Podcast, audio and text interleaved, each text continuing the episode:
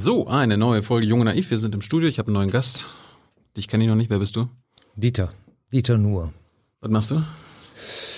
Schwer zu sagen, das habe ich mich auch mein Leben lang gefragt, ehrlich gesagt. Was sagst, ich du, was sagst du deinen Eltern, was du machst? Ich mache ähm, alle möglichen Sachen. Ich mache Kunst, ähm, Bilder, das habe ich studiert, ähm, mache Ausstellungen, ich trete auf Bühnen auf und bin im Fernsehen und habe eine eigene Fernsehsendung, die satirisch ist. Das heißt, du machst Kunst und Satire. Genau, ja, eigentlich kurz zusammengefasst, ja. Aber Satire gehört ja Das zu wir haben die Kunst. Zeit, ich hole weiter aus. Ja, ja, ja. was, äh, was war dein Traumberuf davon? Keiner, ich habe keinen Traumberuf gehabt eigentlich. Das war mehr oder weniger etwas, was mir passiert ist. Ich wollte Kunst machen, habe dann im Atelier gesessen und gewartet, dass irgendeiner vorbeikommt und die Sachen entdeckt oder irgendwo hinbringt, wo sie gezeigt werden. Ich bin Beamtenkind und habe mich gewundert, dass ich das alles selber organisieren müsste. Eigentlich habe es nicht gekonnt und dann sind wir auf eine Bühne gegangen, zu sechst, zu viert, zu zweit, weil mich Leute gefragt haben, ehrlich gesagt, ob ich mitmachen wollte. Also es war nicht meine Initiative. Und bin dann alleine übrig geblieben und das war so die Zeit, wo ich dann gelernt habe, dass eigene Initiative hilft. Das war so, da war ich aber auch schon Mitte bis Ende 20, bis ich das gelernt habe. Wann war das? 90er Jahre. Da warst du schon 30, ne? Ich hatte jetzt irgendwie, ich war auf dem Stand bis Ja. 60 geboren. Ja, 60 Nur um die- geboren, also äh, 87 haben wir angefangen auf der Bühne, studiert habe ich in den 80ern und in den 90ern habe ich dann, stimmt, ich war schon älter, glaube ich, ja, ich war schon, bis ich gelernt habe, dass Eigeninitiative äh, der Antrieb sein muss, war ich schon über 30. Aber du musstest darauf hingewiesen werden, dass dich jemand lustig findet und darum wurdest du gefragt. Ich glaube, so ist es gelaufen, ja, im Wesentlichen. Und dann bin ich alleine übrig geblieben, weil ich weitergemacht habe und bin dann, äh, habe dann gemerkt, dass das ein Beruf ist, daran, dass mir die Leute Geld dafür gegeben haben. Und plötzlich konnte ich davon leben, von dem Unsinn, den wir gemacht haben. Und das war großartig, Warum bist du der Einzige gewesen, der übrig geblieben ist?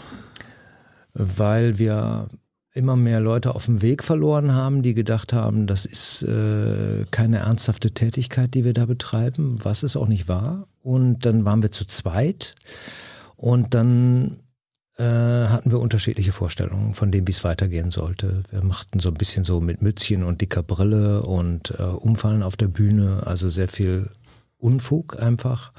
Und ich wollte ein bisschen mehr erzählen und äh, das habe ich dann gemacht und habe so eigentlich äh, durch Zufall auch, auch das war im Übrigen keine Eigeninitiative von mir, sondern es war ein türkischer Theaterbetreiber aus äh, Mönchengladbach, der das Theater Kerwan betrieb und äh, der äh, sagte, du musst was machen, du musst einfach nur erzählen, äh, lass den ganzen Scheiß weg. Und ähm, ich habe nicht gedacht, dass das geht, dass man sich einfach auf eine Bühne stellt und nur erzählt.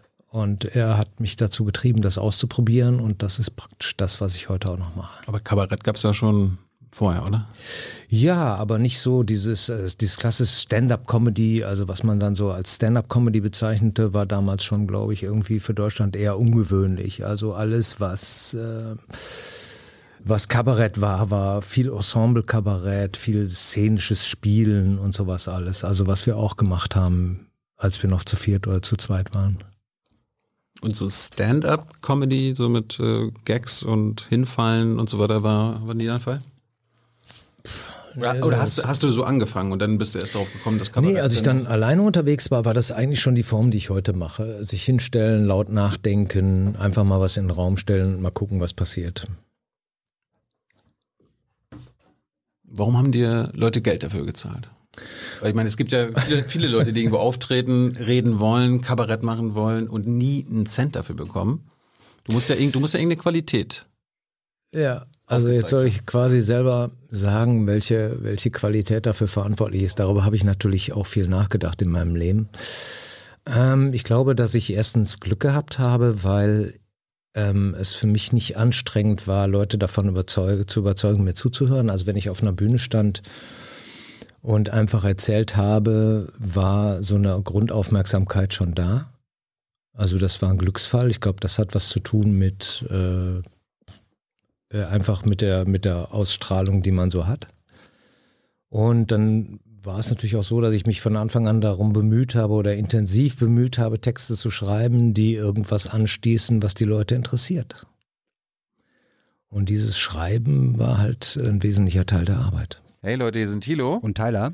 Jung und Naiv gibt es ja nur durch eure Unterstützung. Hier gibt es keine Werbung, außer für uns selbst. Das sagst du jetzt auch schon ein paar Jahre, ne? Ja. Aber man muss ja Aber mal wieder darauf halt, hinweisen. Ne? Stimmt halt. Ne? Und ihr könnt uns per Banküberweisung unterstützen oder PayPal. und wie ihr das alles machen könnt, findet ihr in der Podcast-Beschreibung. Erinnerst du dich noch an die ersten großen Themen, die du kabarettistisch behandelt hast? Das waren die 90er dann wahrscheinlich. Ja, mein Soloprogramm hatte 92 hatte das äh, Premiere und dann ab 94 bin ich nur noch alleine aufgetreten mit meinem ersten Programm. Und das handelte von meiner grün alternativen Jugendzeit. Das war äh, sozusagen ein desillusionierter Blick auf meine Jugendzeit. Das war sehr lustig. Ja, ich habe ich hab gesehen, du warst Gründungsmitglied der Grünen. 1980. Ähm, Warst du jung und naiv oder was mit 20? Ein umweltbewegter linker Grüner war ich ja auf jeden Fall. Magst du mal erzählen, wenn wir darüber reden, wie das, wie das gekommen ist? Weil davon bist du ja mittlerweile, das wird, du bist ja heute nicht mehr ein Grünen-Mitglied. Ähm, ich glaube, vieles, was ich denke, ist, ist grün. Ähm, glaube ich. Ähm, was ich nicht mag heute ist äh, Dogmatismus, Selbstüberhöhung. Äh, was ich nicht mag, ist äh, Ideologisierung, ähm, ist ähm, mangelnde Fähigkeit zur Selbsthinterfragung oder so. Ja, das sind die Dinge, die ich nicht mag. An sich habe ich, glaube ich, äh, grundsätzlich immer noch den, äh, genau wie damals, den Gedanken, dass es, äh, dass wir ein ernsthaftes Problem haben mit, mit Klimawandel, äh, Umwelt und so weiter und so fort, dass ich damals eingetreten bin für freie Lebensentwürfe jeglicher Form. Das heißt, jeder soll leben, wie er will, äh, mit drei Frauen, mit zwei Kerlen, scheißegal, ja. Und dafür trete ich heute ja auch noch ein. Es ist ja nicht so, als wenn ich äh, irgendwas dagegen hätte äh, oder für konservative Lebensformen eintreten würde. Das ist ein häufiges Missverständnis, was existiert, dem ich keine Nahrung gebe durch das, was ich sage, sondern das ist eine Projektionsgeschichte, die da stattfindet. Warum hast du bei den Grünen mitgemacht? Bei den Grünen habe ich mitgemacht, ähm, weil Muss ja das, irgendwie entstanden sein. das war damals eine Frage der Sozialisation. Also äh, wir haben, glaube ich, in einer Zeit gelebt, in der niemand nicht grün war. Also zumindest nicht in meinem Umfeld. In den 70ern. In den 70ern, ja, war bei uns in der am, äh, an der Schule, wo wir waren, war niemand nicht äh, linksgrün, alternativ, langhaarig, äh, äh, lebte auf Sperrmüll äh, Sofas irgendwo und trank gerne Wein und aromatisierten Tee. Also all das, was wir gerne machten, damals war normal, glaube ich. Und ich glaube, es war auch eine, eine Frage der, der, der Zeit. Also es, es war äh, damals die Zeit von Global 2000 und vom Club of Rome und so weiter und so fort. Und das waren ja relativ Dinge, die uns schreckten. Also wir hatten eine Angst vor der Zukunft. Also ich habe mein Leben lang eigentlich, darüber muss ich auch sehr lachen, wenn ich Fridays for Future auf der Straße sehe.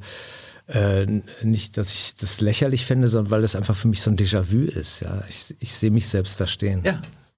Absolut. Und du warst damals naiv und die sind es heute auch?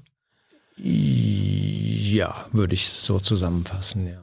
Was war naiv? Also bei, bei der Gründung der, der Grünen, ich habe mir mal angeguckt, gibt ja so die, die Gründungspräambel. Echt, da hast du mehr drauf als ich. Nee, und, ich, äh, äh, Ja, und in der Einleitung zum Grundsatzprogramm der Grünen damals, als, als du das mitgegründet hast, steht, die in Bonn etablierten Parteien verhalten sich, als sei auf dem, auf dem endlichen Planeten Erde eine unendliche industrielle Produktionssteigerung möglich. Dadurch führen sie uns nach eigener Aussage vor die ausweglose Entscheidung zwischen Atomstadt und Atomkrieg. Ja. Die ökologische Weltkrise verschärft sich von Tag zu Tag, die Rohstoffe verknappen sich. Ja, ja, langsam, langsam. Da so ist ja schon das eigentlich Interessante, steht ja schon da ganz am Anfang. Ja. Äh, dass, dass damals Wachstum nur vorstellbar äh, war in industriellen äh, Produktionszusammenhängen. Und äh, da steckt ja noch drin, dass die keine Kenntnis hatten davon, dass die Welt sich mal digitalisieren würde, dass Wachstum im Dienstleistungsbereich auf digitaler Ebene stattfinden kann oder so. All diese Dinge stecken ja nicht drin. Da hat sich die Welt ja unfassbar weit verändert. Und Aber wir ja waren mit- damals natürlich der Meinung, dass der, dass der industrielle Wachstumsprozess die, die Erde an eine Grenze bringen wird. Und das ist ja auch der Fall. Das ist ja objektiv richtig. Und ist immer noch so. Natürlich. Wir haben es immer noch nicht geschafft, quasi das Wirtschaftswachstum abzukoppeln vom Ressourcenverbrauch und CO2-Emissionen. Das ist ja die, scheint ja die Herausforderung zu sein. Ja, wer ist wir? Das ist ja die entscheidende Frage. Das ist ja immer wieder das, was, worauf ich gerne hinweise, ist ja nicht, dass wir kein Umweltproblem hätten, sondern dass wir ein Problem haben, äh, einen Zugriff auf diese Probleme zu haben. Oh Gott, wie peinlich ist das denn? Ich habe ja noch hier meine Uhr an. Furchtbar. Wie unprofessionell. Alles, alles Mehr Culpa. Ähm, dass wir keinen Zugriff haben auf diese, auf diese Probleme, weil diese Probleme jetzt äh, anderswo auf der Welt sehr viel stärker in den Mittelpunkt treten als bei uns. Und äh, wenn im grünen Grundsatzprogramm heute steht, dass, dass wir die, die dass sie das Weltklima, die, die Klimaerwärmung auf 1,5 Grad beschränken wollen, dann muss ich darüber auch ein bisschen lachen, weil es halt da, da drin steckt immer noch diese Art von Selbstüberschätzung, die, die wir in den 70ern hatten, dass wir damals dachten, Europa ist der Mittelpunkt der Welt und von Europa aus wird das alles gesteuert und jetzt haben wir es in der Hand, diesen Planeten in eine andere Richtung zu steuern. Und das haben wir heute natürlich gar nicht mehr. Sondern das äh, in China werden, glaube ich, 220 oder 215 neue Flughäfen gebaut in den nächsten 15 Jahren. Hm.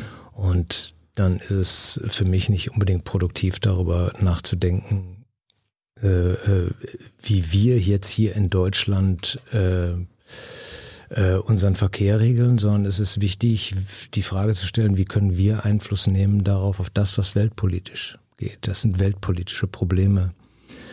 Und äh, damals war das ein nationales Problem. Damals wurde das so wahrgenommen, obwohl es immer, das war schon immer dieser grüne Planet, war schon immer das Thema. Aber damals hat man so diese eurozentristische Sicht auf die Dinge noch gehabt. Also ich lese hier ständig nur von Weltkrisen, ökologischen Weltkrisen. Ja, das hat man schon. Ökonomische Weltkriege ist ja Weltkrisen. Äh, Krise. Ne, also ja, aber diese, diese unfassbare Selbstüberschätzung äh, äh, des, des, des äh, wir müssen die Welt retten, das, das finde ich äh, schon, äh, ist eine Erinnerung an meine Kindheit, die ich, äh, die ich heute natürlich auch mit einer gewissen Belustigung betrachte. Aber irgendeiner muss ja anfangen. Diese Weltretter-Attitüde, Ja. die wir damals selber hatten. Natürlich muss irgendjemand anfangen, ja. Aber ich meine, die Grünen heutzutage, die sind ja eher mit dieser 1,5 Grad Forderung, das ist ja eine konservative Forderung, weil das ja quasi schon völkerrechtlich durch diesen Parina, Pariser Klimaschutzvertrag festgelegt ist. Darauf sind alle Regierungen der ganzen Welt verpflichtet. Und die Grünen sagen ja nur, ja, wenn die, wenn die Grünen radikal wären, könnten sie ja sagen, wir machen ein, ein Grad oder so. Was hätte das für einen Sinn, das zu tun? Es ist gut so, ja. Ich äh, kritisiere ja auch nicht das 1,5 Grad Ziel. Ich halte es für nicht erreichbar, aber ähm, ich halte äh, die, die Haltung für naiv, äh, zu glauben, man könne das äh, regeln oder man könne das politisch antreiben, ohne über Machtfragen nachzudenken. Und Machtfragen regeln sich auf dieser Welt über militärische und ökonomische Macht. Und äh, Das ist Hard Power. da waren wir, ja. Es gibt ja auch Soft Das-. Ja, was soll das heißen? Wie soll das gehen? Ja, dass man Kriege vermeidet und militärische Auseinandersetzungen und halt mit äh, Handel und Deals und gleichberechtigten Abrüstung, zum Beispiel auch, keine Ahnung, CO2-Emissionsabrüstung, sich gegenseitig C- Vorteile Moment, verschaffen. CO2-Emissionsabrüstung, was ist das denn? Ja, wenn, wenn China, äh, wenn wir bei als Europäer mal sagen, ja, die Chinesen machen ja auch nichts, da geht's ja immer weiter höher. Das glaube ich gar nicht. Also China ist meine große Hoffnung, was das angeht. Ich glaube, dass die einen Plan haben im Gegensatz zu uns. Wir denken eher so in immer nur in, in vier Jahreszeiträumen. Manager denken oft nur in zwei Jahren zwei Jahreszeiträumen, während die Chinesen, glaube ich, einen Plan haben, was was Weltgeschichte angeht. Und die sagen, wir bauen jetzt noch Kohlekraftwerke bis 2035, glaube ich. Und dann äh, fangen wir an, das äh, runterzufahren und so. Die planen wirklich in langen Zeiträumen. Das macht mir Mut, ehrlich gesagt. Und ich glaube auch, dass Chinesen uns in 20 Jahren erklären werden, wie wir das zu handeln haben. Warum können wir das nicht planen? Äh, Weil unsere Art zu wirtschaften den globalen Plan nicht zulässt, weil wir dafür ein autoritäres System bräuchten, in dem ich auch nicht leben möchte. Du fragst mich jetzt ab, als wenn ich eine Vision für die Welt entwerfen können müsste. Nö, Die kann ich nicht. Ich kann nur in Frage stellen. Das ist oft ein Irrtum, äh, der mit dem, was ich tue, verbunden wird. Wenn ich was kritisiere oder was in Frage stelle, dann heißt das nicht, dass ich die Lösung weiß. Nö, das ist Sondern das ist eigentlich so, ich bin sehr gut im Dekonstruieren und schlechter im Konstruieren. Das liegt auch an meiner Sozialisationszeit damals in den 80ern. Dann haben wir auch diese gemeinsamen Journalisten können wir auch kritisieren, ohne Ja. eigene Lösung vorzustellen. Aber trotzdem kritisiert man ja von einem bestimmten Standpunkt. Ja. Und Von welchem Standpunkt kritisierst du denn das? Oh, mein, ich soll jetzt meinen Standpunkt mal kurz. Jetzt in Sachen äh, Klimaerwerbung. Äh, ich kritisiere dann, äh, wenn die Probleme zu einfach dargestellt werden. Dann fange ich an, mich darüber lustig zu machen oder das in Frage zu stellen. Ja, ich halte das für ein sehr, sehr schwieriges Problem, äh, was so unfassbar vielschichtig ist. Das hat was mit der Bevölkerungszahl zu tun auf der Erde. Das hat was zu tun mit internationalen äh, pol politischen Verwerfungen, die wir erleben. Das äh, hat was vor allen Dingen mit Macht zu tun. Der Deutsche neigt dazu, die, die Welt idealistisch zu betrachten, äh, immer noch. Und ähm, die Welt, äh, sich zu fragen, was können wir tun und was, was äh, so, als wenn es darum ginge, das Problem äh, auf möglichst gerechte Art und Weise zu lösen. Und die Welt wird das Problem äh, machtpolitisch lösen und nicht moralisch, ethisch. So, äh, so weit desillusioniert bin ich, glaube ich, in meinem so hohen wahr. Lebensalter. Bitte? Weil es immer so war, dass das am Ende militärisch und mit Macht. Ich glaube, das ist Fakt. wurde. Wir erleben gerade, dass, dass zum Beispiel äh, Flüchtlingskrisen genutzt werden, um, um machtpolitische Einflussbereiche zu verschieben. Äh, Russland, Türkei, äh, der Rückzug Amerikas aus dem Nahen Osten. Und das sind, das sind die Fakten, um die sich die Weltpolitik dreht. Und wir Deutsche sind da manchmal ein bisschen naiv, habe ich so den Eindruck, wie wir das diskutieren. Ich, ich frage mich gerade, wie, wie, das Militär beim Klimawandel ins Spiel kommt. Ja, wir sind jetzt, glaube ich, schon ziemlich durcheinander in dem, was wir hier reden. Wir haben, das ist aber immer das Problem, dass wenn du Ja. anfängst, die Weltkrise sozusagen als Ganzes zu sehen, dann ist, verliert man schnell den Überblick. Das ist so. Du, du hast mal gesagt, die äh, Forderung von FF, äh, von Fridays for Future, wenn, du, wenn man die zu Ende denkt, das hat katastrophale Folgen. Ja. Ja, ja, damals war es, äh, man darf die Sachen nie so aus dem Zusammenhang reißen, finde ich, weil das ist äh, ein anderthalb Jahre her, glaube ich, als der große Ärger war über diesen kleinen Witz, den ich mit Greta Thunberg gemacht habe, als es um das Heizen ging. Ja, Und, das, ähm, d- darauf wollte ich jetzt gar nicht anspielen, weil du, du warst ja auch in anderen Sendungen und, Ja, ja, äh, und- zu Gast. Hast die auch auf die Einfachheit der so Lösungsvorschläge. Ja, genau. Das war ja vor Corona und vor Corona war es so, dass man sagen konnte, dass die Welt sich äh, äh, auf einem Weg befand, wo Armut stark zurückgehend war. In China waren 800 Millionen Menschen aus der Armut. Jetzt hat vor zwei Monaten, glaube ich, äh, Xi Jinping erklärt, dass die Armut in China beendet sei.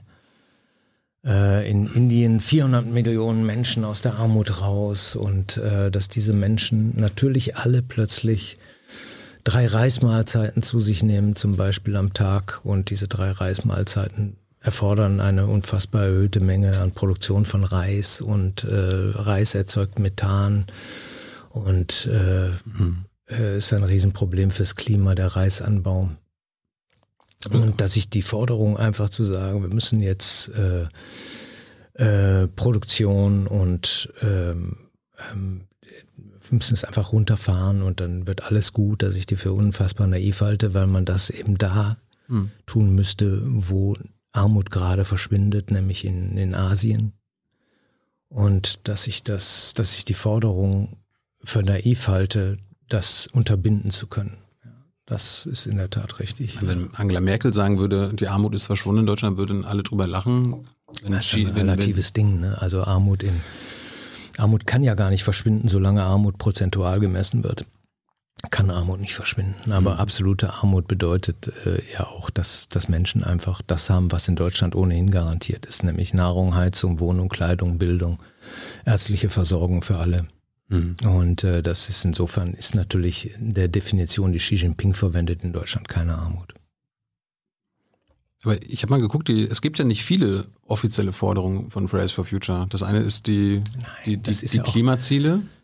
Äh, einzuhalten, ne? 1,5 Grad von Paris, dann netto Null Emissionen. Also ich glaube nicht, dass man die, dass man die Forderungen so einfach zusammenfassen kann, weil sie schon unfassbar vielschichtig sind, weil es auch keine einheitlichen Standpunkte da gibt. Es ist Ja, doch, natürlich also immer Fridays vereint. for Future hat einheitliche Forderungen, das sind vier Stück.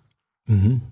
Ne? Also Paris, netto Null bis 2035, Kohleausstieg bis 2030 und 100 Prozent erneuerbare Energien bis 2035. Dann gibt es da eine einheitliche Organisation, mit der alle einverstanden sind, die da freitags auf der Straße gestanden haben. Das wäre mir neu, muss ich sagen. Es gibt da äh, einige Sprecher, die es für sich in Anspruch nehmen, das so formulieren zu können. Aber natürlich gibt es äh, eine unfassbare Vielzahl von Standpunkten, auch, glaube ich, bei den Leuten, die da freitags auf der Straße waren. Ja. Also genauso wie bei uns früher auch, ist ja auch klar. Aber ich meine, da- darüber Ja. kann man sich ja wunderbar streiten. Also über die Ziele, äh, da sind wir uns ja wahrscheinlich alle einig. Du sagst ja auch Ja. eineinhalb Grad. Also und über die Lösungsvorschläge kann man sich lustig machen oder sagen, das ist Quatsch. Aber ja, die Ziele sind ja, da sind wir uns ja alle einig. Ich Also habe mich ja nicht, äh, darüber habe ich mich ja nicht lustig gemacht. Also äh, das ist ja nichts, wo ich jetzt argumentieren würde, nee, ich bin aber für drei Grad oder so. Also verstehe ich jetzt den, den Anwurf nicht ja, aber, ganz. aber du weißt ja, wie wie es nach außen kommt, wenn du sagst, die Forderungen von Fridays for Future, wenn man die zu Ende denkt, das sind Katast die führen zu Da Katastrophen. ging es ja um die Diskussion eben, dass, äh, dass äh, Industrieproduktion eingeschränkt werden muss, dass Globalisierung gestoppt werden muss, rückgängig gemacht werden soll. Damals ging es um Globalisierung. Damals äh, ging es um Freihandel und dieser Freihandel ist die Bedingung dafür, dass die ganze Welt aus der Armut aufgestiegen ist. Und äh, die Logik, die ich da meinte, war, dass wenn wir diesen Freihandel äh, unterbinden oder glauben, ihn unter äh, erstmal ist es völlig irreal natürlich zu glauben, wir von Deutschland aus könnten oder wir Fridays for Future wären in der Lage, die Globalisierung zu stoppen. Aber wenn das möglich wäre, dann würde das selbstverständlich von den Leuten, die da gerade aus der Armut aufgestiegen sind, nicht akzeptiert werden. Ja.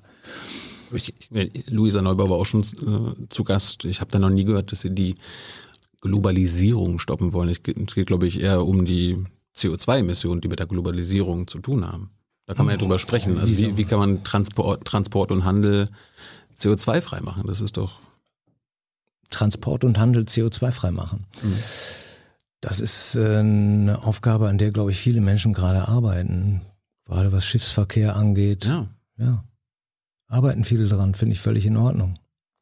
Also ich, deswegen verstehe ich jetzt, äh, ich verstehe gar nicht, wo die Kritik liegt. ja, ich, ich, ich verstehe nicht, wo die katastrophalen Folgen dieser Forderungen sein sollen. Das ist ja auch völlig aus dem Zusammenhang gerissen. Was ich, du kannst ja nicht sagen, ich, ich hätte gesagt, die, die Verhinderung der, der, der Klimaziele hat, kl- hat katastrophale Folgen.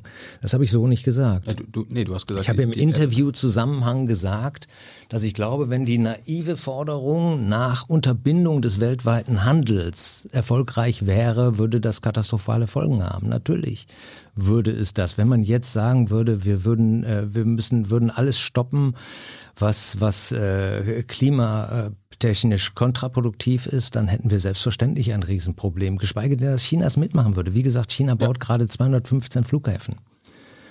Und ähm, insofern äh, halte ich die, die Forderung für naiv, erstens. Und zweitens äh, halte ich sie, wenn sie denn durchkäme, so war der Konjunktiv, dann wäre, hätte es katastrophale Folgen, weil es wahnsinnig viele Menschen, aber wahrscheinlich Milliarden Menschen wieder in die Armut zurückschicken würde. Das ist doch jetzt keine, keine äh, besonders profunde Logik oder so, sondern das ist einfach Tatsache.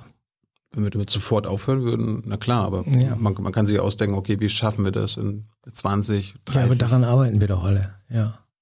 also, An, an den Klimazielen, äh, an den Pariser Klimazielen wird doch massiv gearbeitet. Das ist doch. also nicht, wenn du, wenn du hier Peter Altmaier sitzen hast, also vor zwei Wochen hat er ja hier gesessen, der hat auch schon aufgegeben, anderthalb Grad.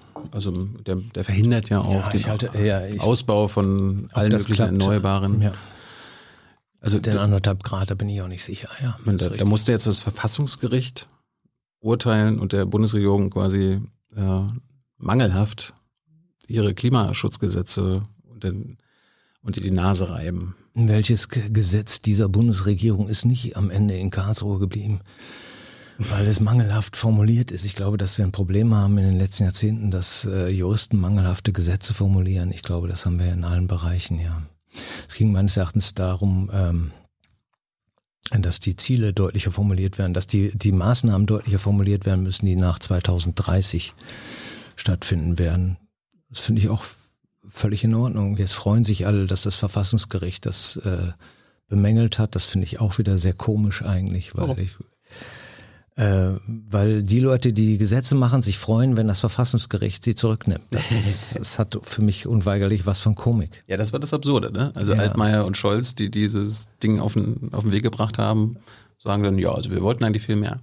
Ja, das ist schon eine gewisse Absurdität da, was das angeht, ja.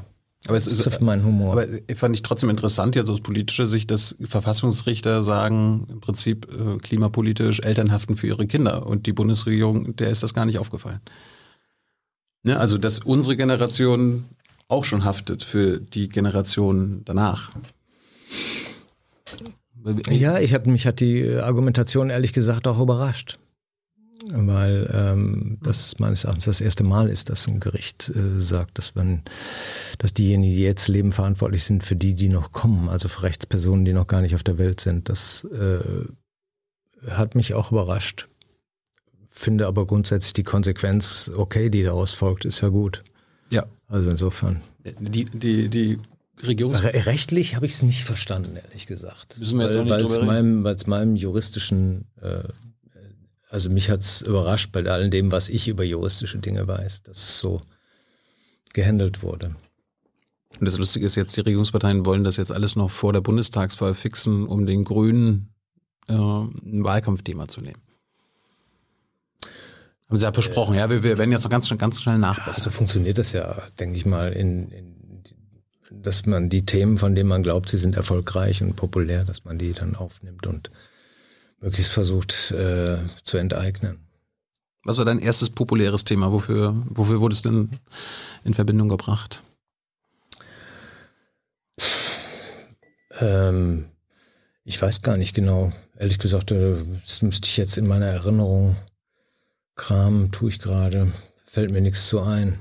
Weiß ich nicht. Ich kann nicht, kann nicht sagen, wann so ein bisschen äh, diese ganze äh, Geschichte war schon immer so, dass in den 90er Jahren, als ich dieses Programm hatte, als ich mich, dass ich, indem ich mich über meine alternative Jugendzeit lustig gemacht habe, da gab es auch schon Leute, die das furchtbar fanden, wie Nestbeschmutzung oder so. Dann gab es so, ich bin sehr viel aufgetreten, so in alternativen Kulturzentren und so. Und dann gab es äh, Veranstalter, die sagten, der spielt bei uns nicht. Der macht sich lustig über unsere, wie immer man das nennen soll, über die seine Grünen, Leute oder was ich weiß gar nicht, ob die alle grün waren. Es war irgendwie damals so ein Konglomerat aus, äh, ja, alternativ nannte man das damals. Das Wort ist ja dann auch enteignet worden später. Schade eigentlich. Machst du dich über alle lustig? Bitte? Machst du dich über alle und jeden lustig? Eigentlich schon, ja.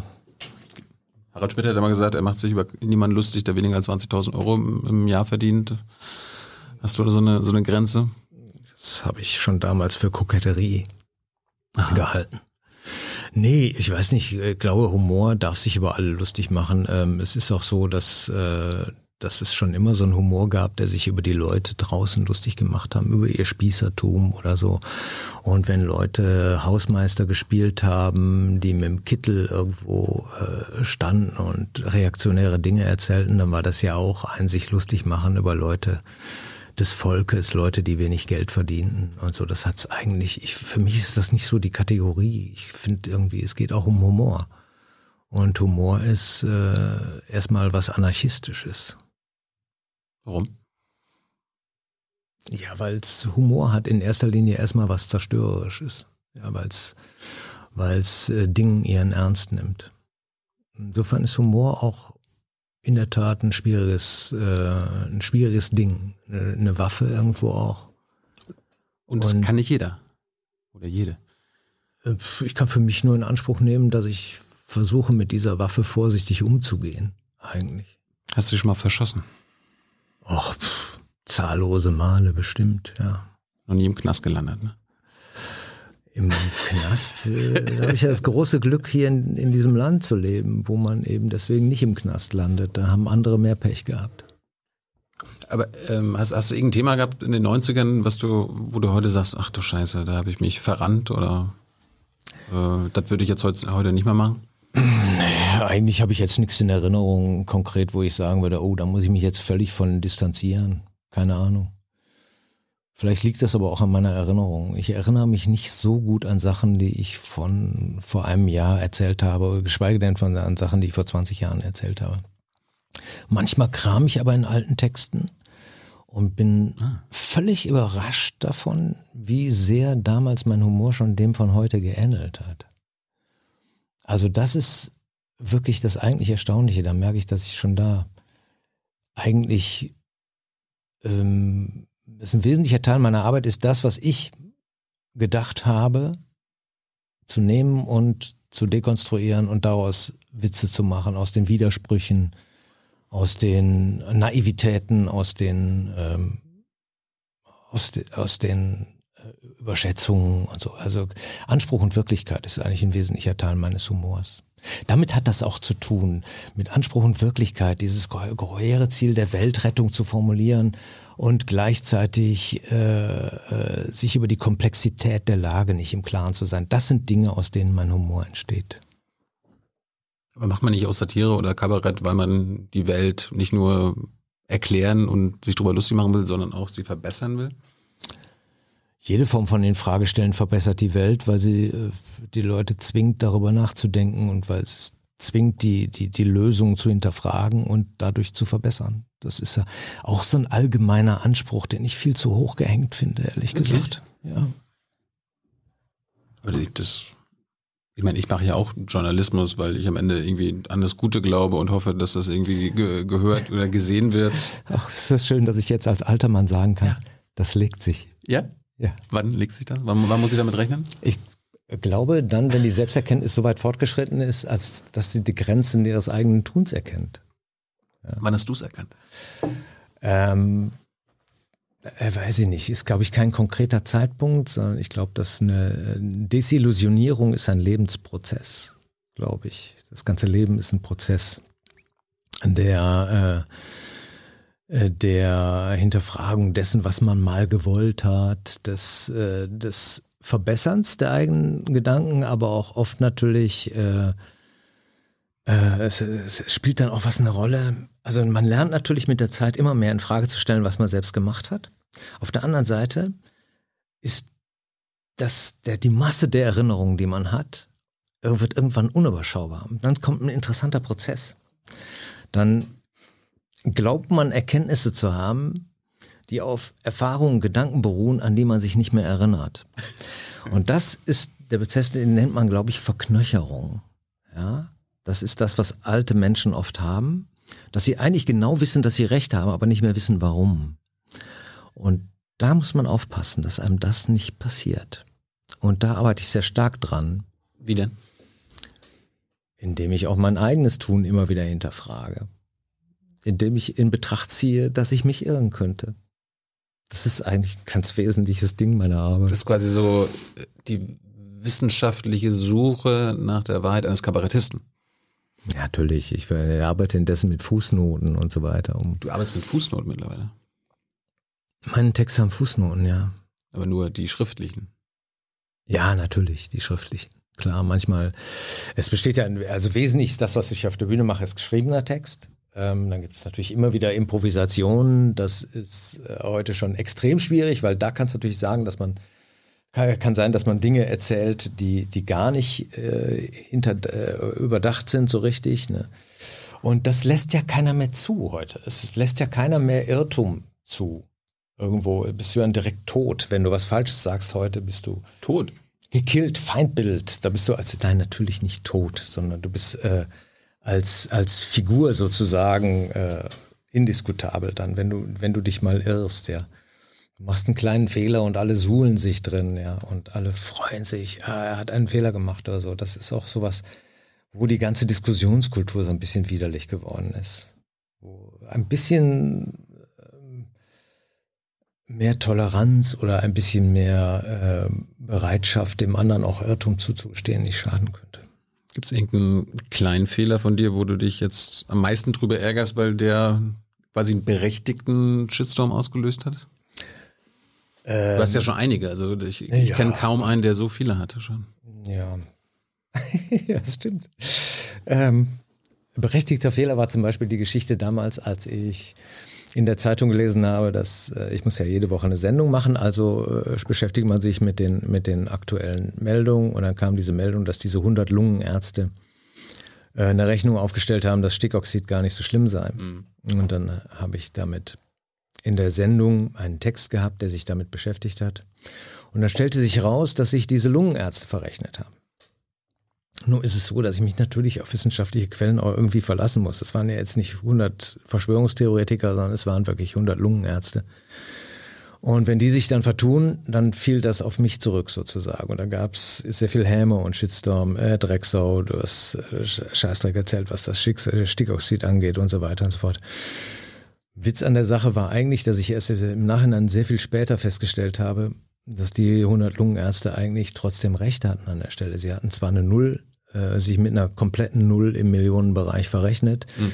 Die Schlussfolgerungen waren aber dennoch richtig, dass Stickoxid gar nicht das ist, was unser Leben im Wesentlichen verkürzt, sondern die Feinstäube, die im Verkehr entstehen. Und das war eigentlich auch der Tenor meines Textes.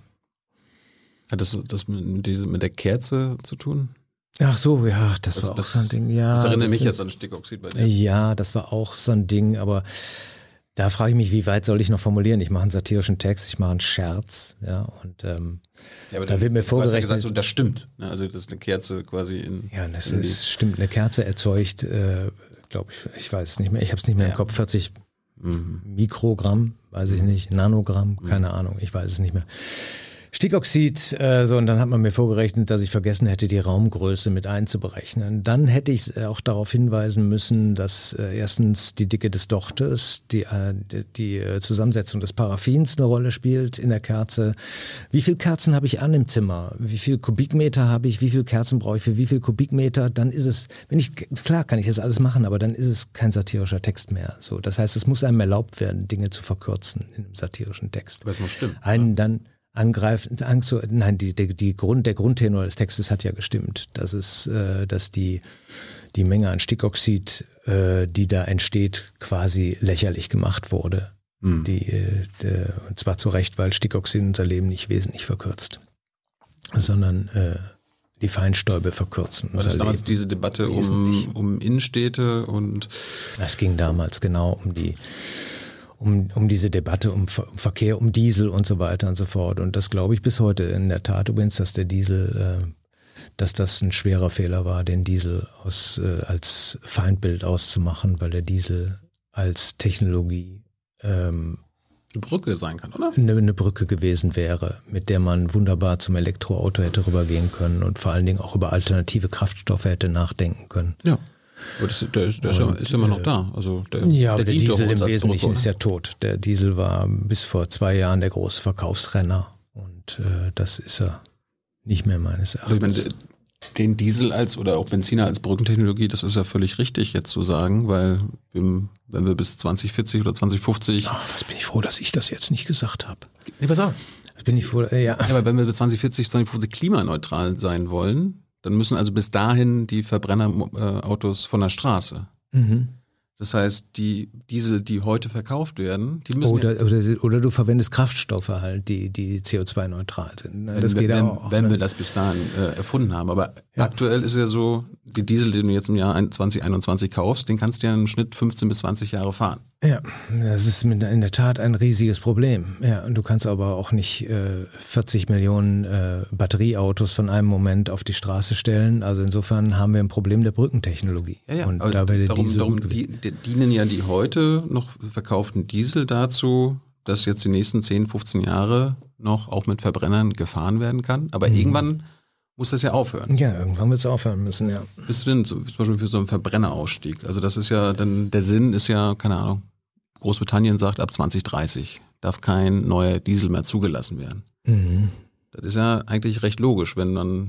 Der, der Diesel wurde ja in erster Linie, wir, wir geraten jetzt wieder durcheinander, weil es wieder um eine Diskussion vom letzten Jahr geht. Also was ich nee, gesagt das, habe. Das, das sind doch mal aktuelle Themen. Jetzt wird ja, ja, nee, ich meine mit dem Diesel. Der Diesel wurde ja ausgespielt gegen den Benziner auch. Ne, so. dass, dass die Dieseltechnologie die dreckige, äh, sozusagen die dreckigere äh, Technologie sei. Und das ist, glaube ich, ein großer Irrtum gewesen. Aber, aber wir reden mal über Verbrenner an sich. Aber wie es weitergehen soll über den Verkehr, darüber reden wir jetzt. Also mein nächstes Auto wird ein Elektroauto sein.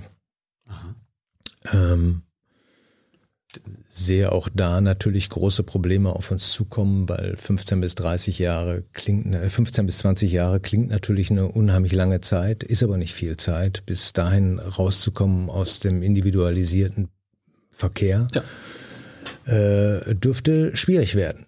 Halte ich für sehr spannend, weil auch da, glaube ich, wird die Weltrettung nicht in Deutschland betrieben, sondern in erster Linie in China. Und ähm, ich glaube, dass die da einen Plan haben.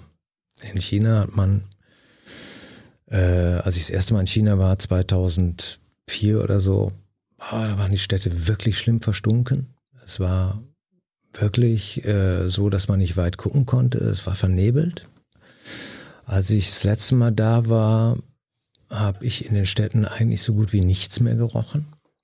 Äh, zumindest in weiten Teilen der Städte war es so, dass diese Zweitakt-Mopeds, die die dann alle gehabt haben, dass die, die sind ja vom, vom Fahrrad nicht alle aufs Auto umgestiegen, sondern sind ja erstmal auf diese äh, Zweitakt-Mopeds da umgestiegen und dann waren die Städte total verstunken und dann kam die, äh, die segensreiche äh, Tat der Partei, zu sagen, weißt du was, die stinken unsere Städte zu, wir machen das dicht, wir verbieten einfach diese Zweitag-Mopeds und stellen Elektromopeds auf die Straße. Das haben die gemacht innerhalb von wenigen Jahren. In so einem autoritären Staat ist es halt relativ einfach, sowas zu tun. Genau. Ja. Also müssen wir Wege finden, wie wir das nicht autoritär lösen. Das zum Beispiel halte ich für ein gutes Thema für Humor. Ja, weil Eben. autoritäre Lösungen anti-autoritär durchzusetzen, da treffen Anspruch und Wirklichkeit aufeinander und das löst bei mir so einen Humorreflex aus. Und Humor ist bei mir auch oft, sehr oft so dieses Gefühl, äh, selbst keine Lösung zu haben, so wie man sich als Junge halt lustig macht über irgendwas aus Unsicherheit, ja. Humor hat immer auch was damit zu tun, dass, äh, dass man eine Ausweglosigkeit beschreibt. Also du weißt selbst keine Lösung, findest aber die Lösungsvorschläge der anderen lustig. Ja. Oder in ihrer, in ihrer Rigorosität irgendwie lächerlich, ja. Aber ist das dann konstruktiver Humor? Oder ist das, denn, ist das denn zynisch? Weil, okay, ich, ich weiß es selbst nicht besser, aber macht diejenigen. Also Humor darf ja auch mal zynisch sein. Also. Äh, aber Zynismus äh, ist ja nicht konstruktiv. Nee, es muss auch nicht alles immer konstruktiv mhm. sein. Muss nicht. Darf auch einfach mal lustig sein. Einfach mal über irgendwas lachen, weil es böse ist. Geht auch.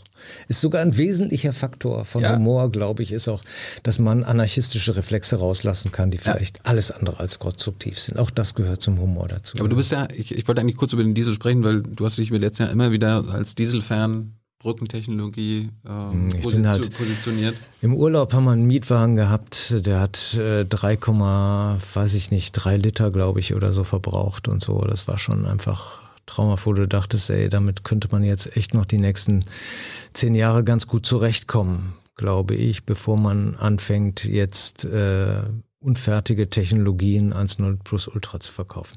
Auch da hat sich aber auch sehr viel geändert schon wieder. In einem Jahr ist in der Batterietechnologie unfassbar viel passiert.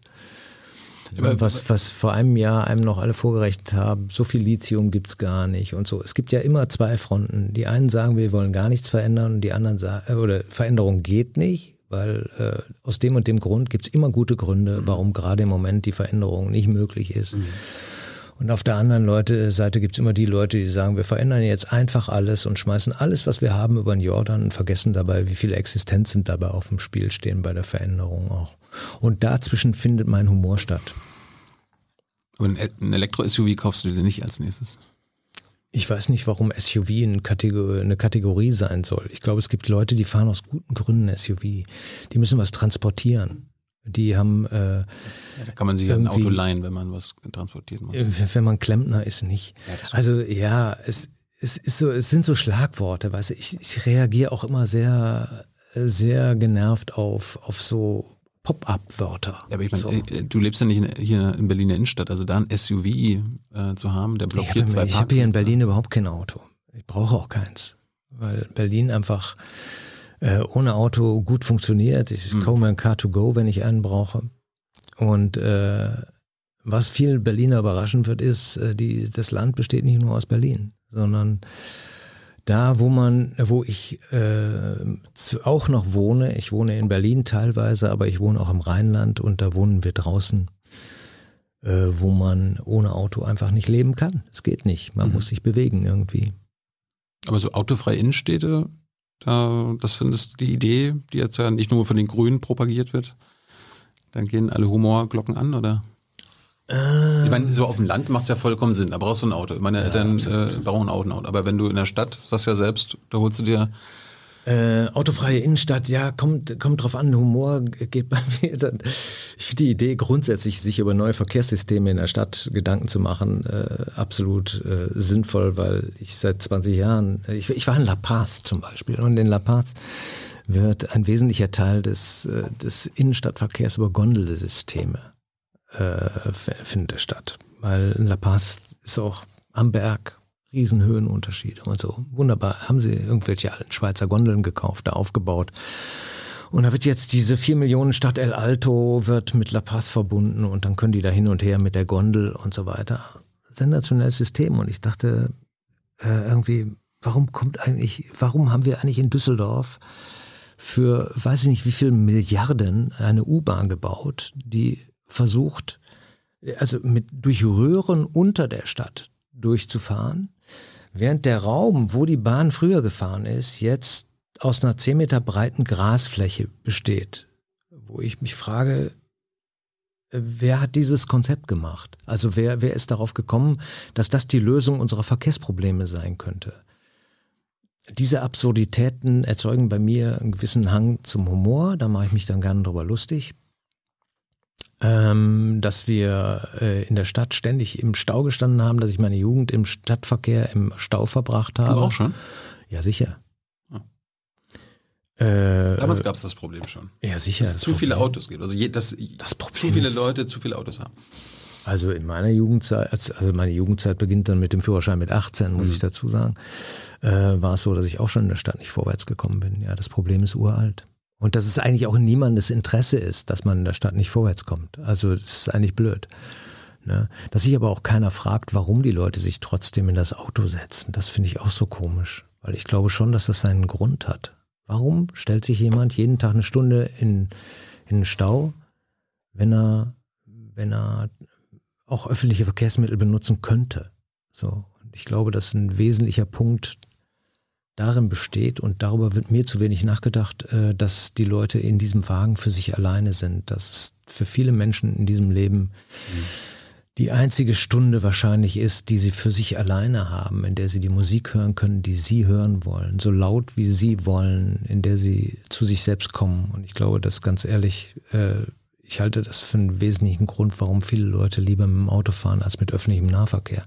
In einer Stadt wie Berlin ist es natürlich was anderes, wo der öffentliche Nahverkehr auch, ja, ich will nicht sagen funktioniert, aber eine echte Alternative darstellt, weil einfach sehr viele Menschen sehr eng zusammenwohnen. Und Aber so alle, glaub allein ich, zur Arbeit, das kann man ja auch mit dem Auto machen, das einem jetzt nicht gehört. Man muss ja kein eigenes besitzen. Das ist ja ein bisschen das Problem, was ich die letzten Jahre durch unsere Klimawissenschaftler gelernt habe. Wir haben einfach zu viele individuelle Autos, die 23 Stunden Das Problem ist seit 40 Jahren bekannt. Ja. Ich war nie ein Autofreak. wir haben immer noch keine also Lösung. Ich habe äh, ich hab beim Auto, ich habe auch nie dieses, äh, dieses, äh, dieses Ding verstanden, wenn so Leute an ihrem Auto geschraubt haben. Für viele ist Auto natürlich ein Fetischobjekt, so, das habe ich nie gehabt. Habe auch keine dollen Autos oder so. Äh, Es interessiert mich auch nicht jetzt irgendwie einen bestimmten Wagen zu fahren, der, nee, eigentlich nicht. Aber Mein Opa, ich bekomme aus der DDR, Mhm. na- nach der Wende musste es immer alle fünf Jahre ein Mercedes sein. Ich glaube, materielle Sehnsüchte gering zu schätzen, äh, habe ich, äh, hab ich mir auch abgewöhnt, das von oben herab zu betrachten. Ich weiß noch, dass ähm, 1989, als die Mauer fiel, äh, habe ich in Göttingen gespielt an dem Abend und ähm, damals noch eben als stramm links sozialisierter äh, war ich fest der Meinung, dass die DDR ja nicht so schlimm gewesen sein kann, wie, wie es die Konservativen immer machen. Das war so meine Grundhaltung. Hast du nicht von der Stasi gewusst? Der, der Äh, doch, natürlich wussten wir von Stasi, aber wir haben irgendwie, weiß ich nicht, so als Linke hast du das immer, wie das halt so ist, du spielst das runter, während du das andere hochspielst. Und ähm, äh, dann bin ich 1989 am 9. November in, in Göttingen losgefahren Richtung Duderstadt, weil die Mauer offen war und ich konnte es nicht glauben und bin in Duderstadt äh, durch die Stadt gegangen, die war voller Menschen nachts um vier und habe eine, ein, ein Schlüsselbild meines Lebens äh, gesehen. Das war eine Familie, Vater, Mutter und zwei Kinder, die Hand in Hand vor einem Deichmann-Schuhgeschäft standen und weinten. Und das war der Moment, wo ich dachte, du hältst jetzt besser mal die Fresse, du verstehst nicht, was diese Dinge bedeuten. Weil wir damals auch, wir waren ja klassisch so, dieser ganze materielle Scheiß, das ist alles viel zu viel, das muss aufhören. Und so, und das war ein wesentlicher Punkt, wo ich gelernt habe, dass diese Dinge, diese, diese Waren, denen wir einen reinen Fetischcharakter unterstellt haben, dass das einfach eine tiefere Bedeutung hat, dass man sich die leisten kann oder eben nicht. Und dass es eine sehr arrogante Haltung ist, von jemandem, der sich die Waren leisten kann, zu sagen, das ist doch alles nicht so wichtig. Aber was ihr damals kritisiert habt, war doch der Überkonsum, oder? Ja. Und die Ossis hatten halt gar keinen der Konsum. Überkonsum? Ja, wo beginnt der? Keine Ahnung, ich weiß es nicht. Ja, wenn wir so viel konsumieren, dass es halt unserer Erde schadet. Hm. Ja. Wann warst du denn zu, äh, wann warst du denn nach der Wende zum wa- warst du warst du vor der Wende jemals in der DDR? Einmal untersucht? kurz in Ostberlin 1982, ja. Und? Äh, unvorstellbar. Also das war damals äh, für uns so fremd wie eine Reise auf den Mond. Es war damals ja äh, außerhalb jeder Debatte, dass die Mauer ewig stehen wird. Also wir haben uns ja über die Leute lustig gemacht, die dann gesagt haben, die Mauer muss weg. Und wir haben uns kaputt gelacht über die, weil wir gedacht haben, die sind verrückt. Als wenn die Mauer jemals wegkommt. Ja. Einer der wesentlichen Punkte, wo ich gelernt habe, dass man äh, das, was man selber denkt, niemals für absolut halten sollte. Und ähm, als dann äh, Reagan äh, rief, Mr. Gorbatschow, tear down this wall oder haben wir wirklich gedacht, der Mann ist wahnsinnig. Und zwei Jahre später war die Mauer weg, glaube ich, oder drei, keine Ahnung. Ich, ich frage denn nach deinem ersten Eindruck, weil die meisten Gäste, die auch früher quasi in der DDR-Zeit mal drüben waren, haben halt immer erzählt, das Bild, was sie in dem Kopf hatten von dieser DDR, war dann doch ein anderes. Also es war jetzt Völlig nicht, anders, war jetzt ja. nicht besser oder bunter, aber es war irgendwie dann doch Nein, mein Bild von DDR ist einfach geprägt dann von diesem 10. November 1989, als wir dann rüberfuhren nach Nordhausen. Und äh, da habe ich dieses, es war natürlich auch noch ein beschissener, regnerischer Novembertag, das machte alles noch schlimmer. Es war an Schrecklichkeit so unüberbietbar. Es, war, es überstieg alles, was ich je gesehen hatte. Nordhausen war ja im Wesentlichen, die Innenstadt war ja unbewohnbar, sie war abgesperrt, einsturzgefährdet, schwarz, braun, vom, vom Ruß. Ähm, was ja oft, viele Leute erinnern sich daran nicht mehr, dass ja ganz viele Innenstädte in der DDR abgerissen werden sollten und äh, ganz Erfurt sollte abgerissen werden 1992, ist heute, glaube ich, eine der schönsten Altstädte Deutschlands. Und äh, der Schrecken äh, über diese Zerstörungen, über diese völlige Hinfälligkeit dieses Staates äh, überstieg bei weitem alles, was ich erwartet hatte.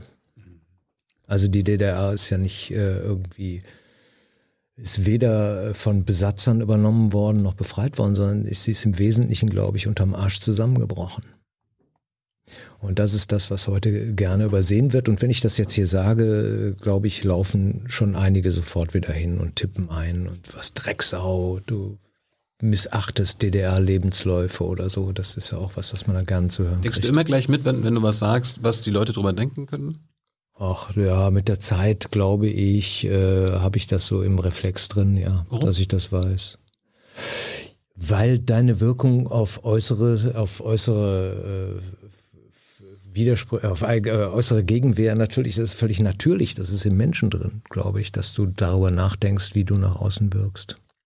Oh Gott, Du machst das hier doch auch nicht, weil, weil du dich jetzt selber weiterbilden willst, sondern weil das eine, Wirkung hat nach außen, weil dir Leute zusehen und äh, spätestens dann, wenn du weißt, da ist eine Kamera auf dich gerichtet, denkst du auch darüber nach, was Leute darüber Klar. denken, was du sagst. Das Aber- doch mehr als natürlich, oder? Aber vielleicht stimmt ja beides. Vielleicht bin ich neugierig auf, auf das Gespräch. Natürlich, das ist bei mir ja auch so. Ich denke ja auch nicht ausschließlich darüber nach, sondern ich denke auch darüber nach.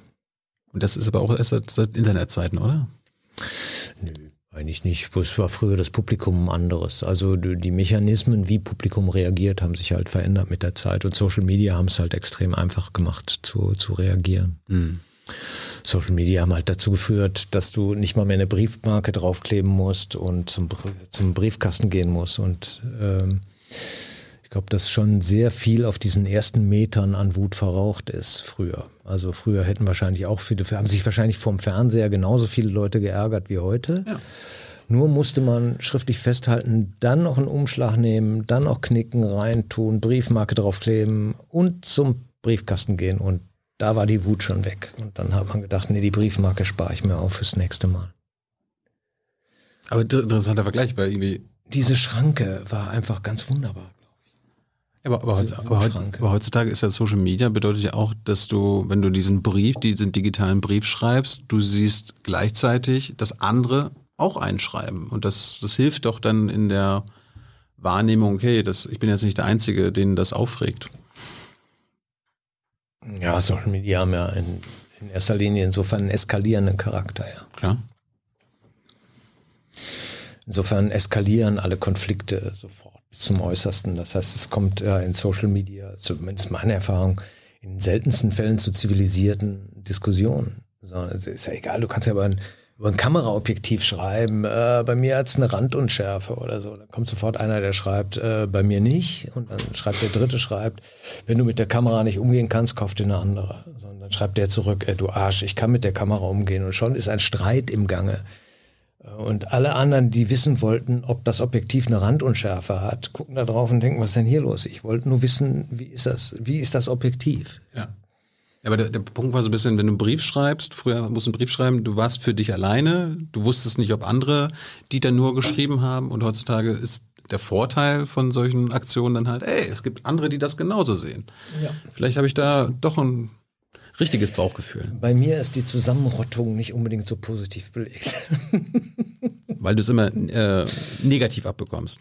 Nein, Hast du noch das, hat gar nicht, das hat jetzt gar nicht mit mir zu tun. So. Ich halte die menschliche Zusammenrottung an sich nicht für den Inbegriff der Zivilisiertheit. Ich glaube, sie führt oft zu, zu eskalierender Emotion und ähm, das ist nicht das, was ich unter zivilisiertem Miteinander verstehe. Bist du auch gegen Volksabstimmung? Ähm, ob ich gegen Volksabstimmung bin, ist äh, eine, wie so viele Sachen eben eine völlig überpauschale Frage. Was soll du kannst ja welche, Genau. Ja. Äh, sehr kompliziert. Äh, Volksabstimmung äh, grundsätzlich jede jede äh, Entscheidung dem Volk äh, vorzustellen zur Abstimmung halte ich für aus dem eben erzählten Grund für kontraproduktiv, weil dann der Wutbürger über das bestimmt, über das, was vor sich gehen sollte. Und ich finde, dass es in der Schweiz ganz gut funktioniert. Eine extrem bürgerliche Gesellschaft, äh, hohem Bildungsgrad und äh, hohem äh, Lebensstandard. Ähm, ich glaube, dass es problematischer wird, je weniger das der Fall ist und je mehr die Dinge dann äh, nicht von einem zivilisierten, jahrhundertealten, gewohnten Miteinander getrieben werden, sondern weil wir nicht bürgerlich genug sind oder nicht äh, gebildet genug? Weil Lebensstandard kann ja nicht sein. Ich finde eigentlich, äh, dass die Väter des Grundgesetzes haben einen Grund gehabt, warum sie keine direkte Demokratie eingeführt haben. Sondern die haben, als sie 1949 darüber nachgedacht haben, wie sie das Wahlrecht machen sollen, äh, da haben die gedacht, die Leute, die da entscheiden, das sind die, die vor zehn Jahren die Synagogen angezündet haben. Und das war, glaube ich, ein guter Gedanke. Mhm. Ja. Insofern finde ich eine parlamentarische Demokratie auch schön, weil sie den mittelbare, die mittelbare Volksteilnahme am, am Prozess ermöglicht. Ich finde diese, das ist eine Empfindungssache natürlich, ne? aber ich empfinde grundsätzlich diese Art von Mittelbarkeit, die unsere Demokratie hat, für sehr hilfreich. Hm. Was hältst du von diesem Experiment, was Schäuble jetzt ja als Schirmherr äh, begleitet hat, diese Bürgerräte oder Bürgerinnenräte? So.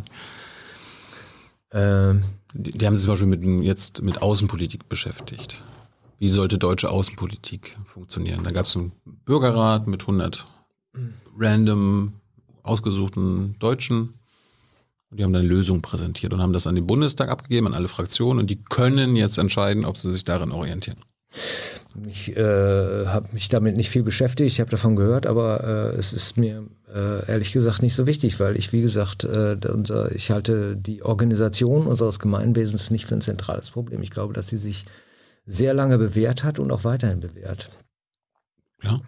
Aber gibt es nicht irgendwelche Instrumente, die wir vielleicht extra brauchen? Man, kann ja nicht sein, dass wir nur jetzt im Bundestagswahljahr, dass wir nur alle vier Jahre wählen gehen und dann sagen, okay, das machen die Fraktionen jetzt schon. Machen wir gar nicht. Wird doch jeden Sonntag wird doch die Sonntagsfrage gestellt und äh, das funktioniert doch besser als jede Volksabstimmung. Das ist doch so, dass, äh, dass dadurch jeden Sonntag äh, den Politikern gesagt wird, was sie zu tun, was sie zu lassen haben. Ist das gesund äh, für eine Demokratie, wenn die Politik, Frage, ja. wenn, wenn die Politik jede Woche quasi das Volk befragen kann? Weil ich meine, man wählt ja, man wählt ja quasi Politiker und Politikerinnen, weil sie für etwas stehen. Ob man das jetzt gut findet oder nicht, aber da, okay, die machen das schon. Und, ja, nicht, die machen das schon. Das ist ja schon so, dass man die jetzt vier Jahre lang jeden Sonntag treibt in eine bestimmte Richtung und dass die schon sich daran orientieren, an dem, was gerade Sache und Stand der Diskussion ist. Und das finde ich eigentlich, ist eine Frage, wie man das beurteilt. Das, es fördert den Populismus oder fördert es die, die, äh, die Rücksichtnahme auf die Belange der Wähler? Was ist es? Beides wahrscheinlich. Zum Beispiel Merkel hat ja ganz schnell nach Fukushima, da war mhm. ja der, der, öffentliche Stimmungsumschwung ganz krass. Mhm. Und dann hat sie das einfach abgeräumt und gesagt, okay, wir geben äh, ja. quasi unsere Haltung zur Atomkraft auf und beenden die Diskussion.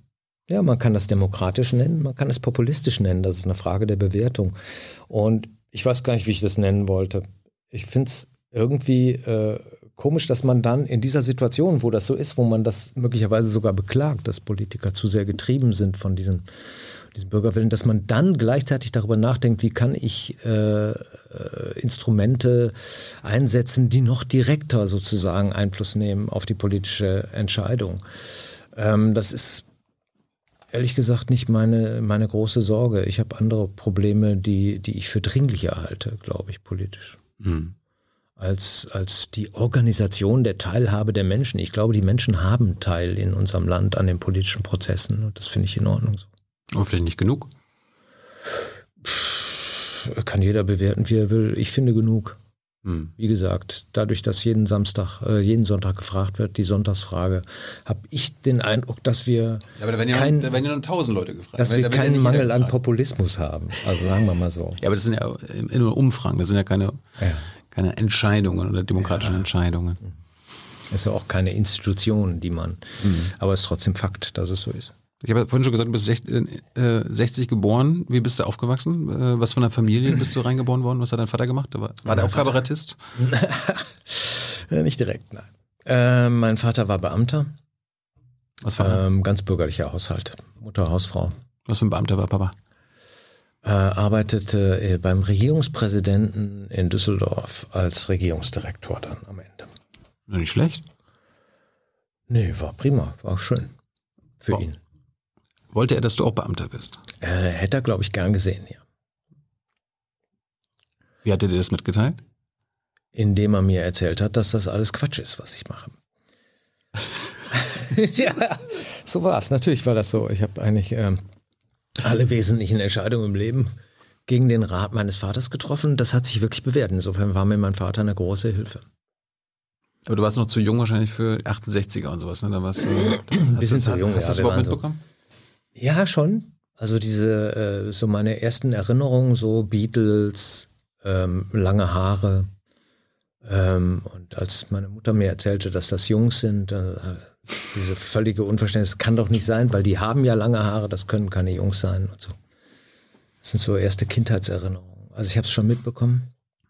Und dann, als wir so pubertierten, das war halt so Anfang der 70er, da war alles Wesentliche verarbeitet. So. Aber es war noch so, dass ich mit meiner ersten Freundin nicht in Urlaub fahren konnte, weil es gab ja den Kuppeleiparagraphen noch. Damals durfte man äh, ja Minderjährigen, die zusammen äh, möglicherweise Geschlechtsverkehr schon haben konnten, äh, ja kein Hotelzimmer vermieten, wenn sie nicht verheiratet waren. Das heißt, ihr musstet immer separat. Sehr viel Zelturlaub. Das ist schön. Ja. Und so Vietnamkrieg und so Demos, erinnerst du dich an deine erste Demo? An die erste komischerweise nicht, aber ich erinnere mich natürlich an einige Demos. Äh, die, Zum Beispiel? Ja, was alle haben in meinem Alter, die Bonner Friedensdemo von 83 oder was, keine mhm. Ahnung. Weiß ich nicht mehr genau. Und ähm, ja, das war so diese, diese Jugendzeit halt eben. In dieser Zeit, glaube ich, haben äh, alle noch relativ ähnlich erlebt, relativ äh, äh, gleich im Gegensatz zu heute, wo alles möglich ist, war damals noch, gab es, glaube ich, dann spaltete sich das, glaube ich, in den 80ern auf, dass es sowas gab wie Alternative und dann auf der anderen Seite diese Popper, diese unfassbaren Menschen, die meinten, man müsse sich äh, gepflegt kleiden. Und ähm, dann gab es so Differenzen zwischen Jugendkulturen. So, aber eigentlich war es damals sehr viel abgegrenzter als heute, glaube ich. Hat sich deine, deine Haltung zum, zu, zu Frieden, wenn du auf den Demos warst, immer noch gehalten? Bist du immer noch gegen die Kriege? Gegen Krieg, ja. Ich finde es ganz schön, wenn wir keinen haben. Also, was ist das für eine Frage? Ja, keine Ahnung. was ist das für eine Frage? Ja, das, ja natürlich. Das ist Im Kontext äh, dieser Sendung ist das immer wieder, dass äh, ich äh, irgendwie CDU-Politiker oder SPD-Politiker habe, die sagen, ja, ich war beim, gegen den Vietnamkrieg auf der Straße und die ja. dann aber den Irakkrieg mitbeschlossen haben oder Afghanistan-Krieg. So ich glaube, dass ganz viele, dass ganz viele Fragen da sehr diffizil sind. Ja, gerade Afghanistan zum Beispiel. Hm ist ja auch nicht eine Frage, bist du für Krieg oder bist du gegen Krieg, sondern in Afghanistan äh, war, ähm, äh, war eine Regierung, die praktisch Dauerkrieg gegen die Bevölkerung geführt hat, ja, äh, wo Kinder äh, Mädchen nicht zur Schule gehen, äh, äh, Mädchen quasi wie eine Ware zu Hause gehalten werden. Und es wird auch wieder so werden, wahrscheinlich, wenn die Truppen abziehen.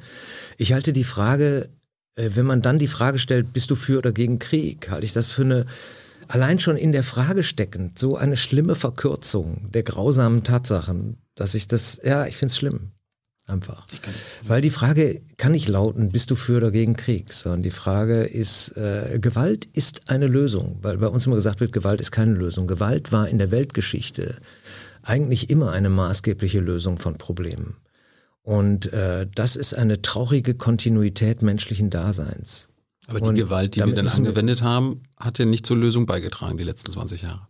Hat, hat in den letzten 10.000 Jahren, seit Menschen Waffen haben, hat Gewalt nie zu einer endgültigen Lösung beigetragen, weil es keine endgültige Lösung der Geschichte gibt. Mhm. Aber natürlich hat Gewalt immer im Wesentlichen dazu beigetragen, die Machtverhältnisse zu regeln. Und dem müssen wir uns stellen. Dem müssen sich auch die Grünen stellen. Wir sind total als Pazifisten sozialisiert worden. Und ich glaube, dass man pazifistisch die Welt nicht organisieren kann, solange nicht alle Pazifisten sind. Ja, insofern würde ich sagen, muss man die Frage, äh, wie, wie stehe ich zu Afghanistan oder wie stehe ich zum Irakkrieg oder so. Ja, egal, ob man das jetzt ablehnt oder nicht, aber man kann sie nicht einfach auf die Frage reduzieren, bist du für oder gegen Krieg? Das ist unredlich. Ja gut, es gibt ja diejenigen, die dann sagen, Krieg ist generell Gewalt und generell Scheiße. Ja, und natürlich kann man dagegen sagen, dann kriegt man auf die Fresse und hält, äh, hält den Mund. Gut, so ist das, ja. Und dann kann man sagen, okay, es gibt Kriege, die gerechtfertigt sind, wo Gewalt vielleicht Sinn macht. Es gibt keinen gerechten Krieg. Das würde ich bis heute unterschreiben. Natürlich gibt es den nicht. Aber du, dann verstehe ich jetzt nicht mit Afghanistan und Irak. Also war jetzt doch keine so schlechte Idee. Nein, es gibt einfach Situationen, in denen es keine Gerechtigkeit gibt.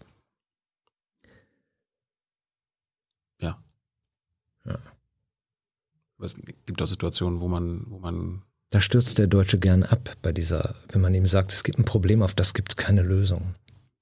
Ja, aber dann Und ich glaube, dass die wesentlichen Probleme der Menschheit gelöst werden, wenn es denn eine gäbe. Es ist wie beim, beim Klimawandel, es ist äh, viele völkerrechtliche Fragen, es ist oft nur die, nicht die Frage, wo ist die gerechte Lösung, wo ist die ungerechte, sondern wo ist welches Übel nehmen wir? Mhm. Ja? Und äh, zum Beispiel die Bekämpfung des Klimawandels bringt unfassbar viel Übel mit sich. Ja? Unfassbar viel. Armut, zerstörte Existenzen wird es mit sich bringen. Und äh, diese Entscheidungen zu treffen ist sehr schwierig und sehr heikel. Und wahrscheinlich wird es keine geben, mit der alle zufrieden sein werden. Und die dann werden dann oft reduziert auf eine gut und böse Entscheidung. Und das ist genau das, worüber ich mich lustig mache oft und worüber ich, äh, worüber ich manchmal auch verzweifle im Privatleben, weil ich finde, dass die Menschen oft sehr naiv sind, was, was diese Dinge angeht. Bei uns wird in Deutschland immer noch nach Gut und Böse entschieden, sehr oft. Wir sind sehr moralisch in unserer Diskussion. Ich spüre das in der öffentlichen Diskussion immer, dass Fragen moralisch gelöst werden und dass dann die Machtfrage, die dahinter steht, oft nur äh, noch eine Nuance ist oder so. Ja? Aber meistens ist es umgekehrt. Aber In der Realität. behandelst du das Thema, wenn wir dabei sind, Krieg in, dein, in deinem Kabarett? Ganz wenig. Warum? Also es gab so Dinge, äh, ja, weil äh, weil es Themen gibt, die sich kaum so reduzieren lassen, dass sie für Humor geeignet sind. Ja, vielleicht ist es das. Ich bin zwei Tage nach dem 11. September aufgetreten im, im Unterhaus in Mainz. Das werde ich nie vergessen. Habe die erste Viertelstunde über die Anschläge am 11. September geredet, die zwei Tage her waren. Es war eine unfassbar schwierige Situation, aber ähm, es ging damals nicht anders. Also du konntest nicht nicht darüber reden. Ne? Und dann gab es ernste Teile im Programm und dann konnte man sich über, über die, diese Art von Pazifismus äh, musste man nachdenken auf der Bühne und dann gerät das in so ein, so ein humorloses Fahrwasser hinein, natürlich in dem Moment auch. Ne? Also dann nimmt der Humoranteil im Programm ab. Ja? sehr schwierige Situationen. Es gibt Situationen, die sich gar nicht für Humor eignen, weil ich auch finde, dass sie dann, dass dann im Humor immer zu verkürzt dargestellt werden. Manche Sachen verkürze ich aber auch dann zu stark und das führt dann dazu, dass man missverstanden wird. Ja, wahrscheinlich geht Humor gar nicht ohne Missverstehen. Ich bin so ein bisschen mit Jon Stewart und Stephen Colbert aufgewachsen, die sich ständig über Bush und die Kriege lustig gemacht haben. Darum, darum frage ich. Gibt doch nichts Einfaches als ein schönes Feindbild. War, Ja, Trump war doch herrlich einfach. Trump war einfach vier Jahre lang waren sich alle einig in der Ablehnung eines Menschen. Und beziehungsweise außer denen, die Idioten waren. Es hatte wieder etwas von 70er Jahre. Man wusste wieder, wo die Guten und die Schlechten sitzen. Aber das war doch, war doch richtig. Also, Natürlich war es richtig. Ja, aber die Situation ist meist nicht so einfach. Das, bei, bei Bush war da auch klar, okay, das ist ein nicht gerechtfertigter Krieg, also der, der Irakkrieg. ja, selten war es so einfach wie da. Ja. ja klar. Was mit Waffenexporten von uns, ist das ein Thema für dich? Schwieriges Thema, ja. Sehr schwierig. Für Humor überhaupt nicht geeignet, weil auch da Findest du? Ich, ich finde, da ist so viel Lustiges dabei. finde ich total schwierig, weil äh, gerade gerade bei Waffen, ja, ich weiß gar nicht, wie ich das, wie ich das äußern soll, warum ich, warum ich das so, äh, so ratlos zurücklässt, ist, weil Waffen werden gebaut. Und die Welt wird nicht besser dadurch, dass wir die Waffen nicht bauen, dass, und dass sie in unserem Land nicht gebaut werden, sondern im Gegenteil. Wir machen uns von Rüstungsimporten dann abhängig, weil ohne Waffen wird es eine Welt nicht geben. Ja, und wenn diese Waffen, wo sollen diese Waffen hergestellt werden? Wer, wer darf sie dann herstellen? Wer hat, wer hat das Recht? Aber das ist ein bisschen darf das, es tun? Das bisschen das Drogendealer-Argument. Ja, wenn ich denen jetzt keine Drogen gebe, dann holen, holen die Ja, sie absolut, von ja. woanders. Aber ihr könnt ja trotzdem sagen, wir machen da nicht mit. Weil's Ja. Deswegen gibt es trotzdem Drogen. richtig. Aber wir sind keine Drogendealer. Das Ja. ist dann, da ist man dann doch in einer besseren Position. Bei Drogen spielt äh, die Technologie äh, eine geringere Rolle, glaube ich. Wenn mich, ich kenne mich da nicht so aus, aber ich denke einfach mal, dass, äh, dass äh, die Waffen, die um die Welt gehen und gehandelt werden, äh, dass wir äh, uns damit abfinden müssen, dass sie in der Welt sind Klar. und dass wir uns dem nicht waffenlos hingeben dürfen. Und das halte ich für ein riesiges moralisches Dilemma. Wir haben überhaupt ganz viele moralische Dilemmas Darüber mit reden denen wir leben. Zeit. Ja, genau. Aber es geht um moralische Dilemmata. Und deswegen nervt mich das auch so oft, dass vieles im Shitstorm dann eben so reduziert wird auf gut oder böse eben, weil es einfach das, weil nicht wahrgenommen wird, dass es sich um ein Bewertungsdilemma handelt. Ja, beides ist schlecht. Waffen bauen ist schlecht, keine Waffen haben ist auch schlecht. Ja. Ja. So, wie gehst du jetzt damit vor? Wer darf Waffen bauen? Ja. Ja. Einfach nur, das mit den Atomkraftwerken. Ich war immer ein Gegner der Atomkraft, natürlich Anti-AKW-Bewegung und so weiter und so fort. Jetzt, das Ende vom Lied ist, dass die Atomkraftwerke von äh, lauter Kräften hergestellt wurden, die es schlechter konnten als wir. Und sie stehen bei uns an der Westgrenze, äh, wo der, wenn der Wind kommt, alles über unser Land geblasen wird. Es hat nichts gebracht, der Ausstieg im Prinzip bisher. Es gibt jetzt Thoriumreaktoren, jetzt könntest du theoretisch den, den, den ähm, Atommüll verbrennen, die alten Brennstäbe, die sowieso irgendwo da sind und eingelagert werden müssen und man weiß gar nicht wo und es geht gar nicht, sie einzulagern. Die könntest du jetzt mit Thorium Reaktoren verbrennen. Ja, soll man dafür sein? Soll man dagegen sein? Oder dann hat sowas gebracht, damit wir nicht noch mehr Atom, Atommüll produzieren, wo wir nicht wissen, wo wir den hinpacken sollen. Doch gut. Jetzt, jetzt produzieren dies, die Franzosen und wir werden deren Strom importieren. Wir importieren ständig deren Strom, weil es, weil es äh, unser. Stromnetz stabilisiert. Nein, weil wir auch, weil wir doch alle wissen, dass wir mit Wind und Sonne alleine hier nicht leben können. Das wissen wir doch.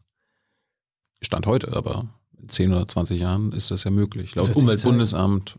Eben hast du genau gesagt, das wird dann irgendwann erfunden, vielleicht, aber davon können wir jetzt nicht ausgehen. Habe ich gesagt? Mal gucken. Ja, irgendwann beim, Der- beim Dieselthema und der Ja, du, Batterien. meintest, du, du hattest die Kraftstoffe. Die, Ach, egal. Ja. Die, ja, was.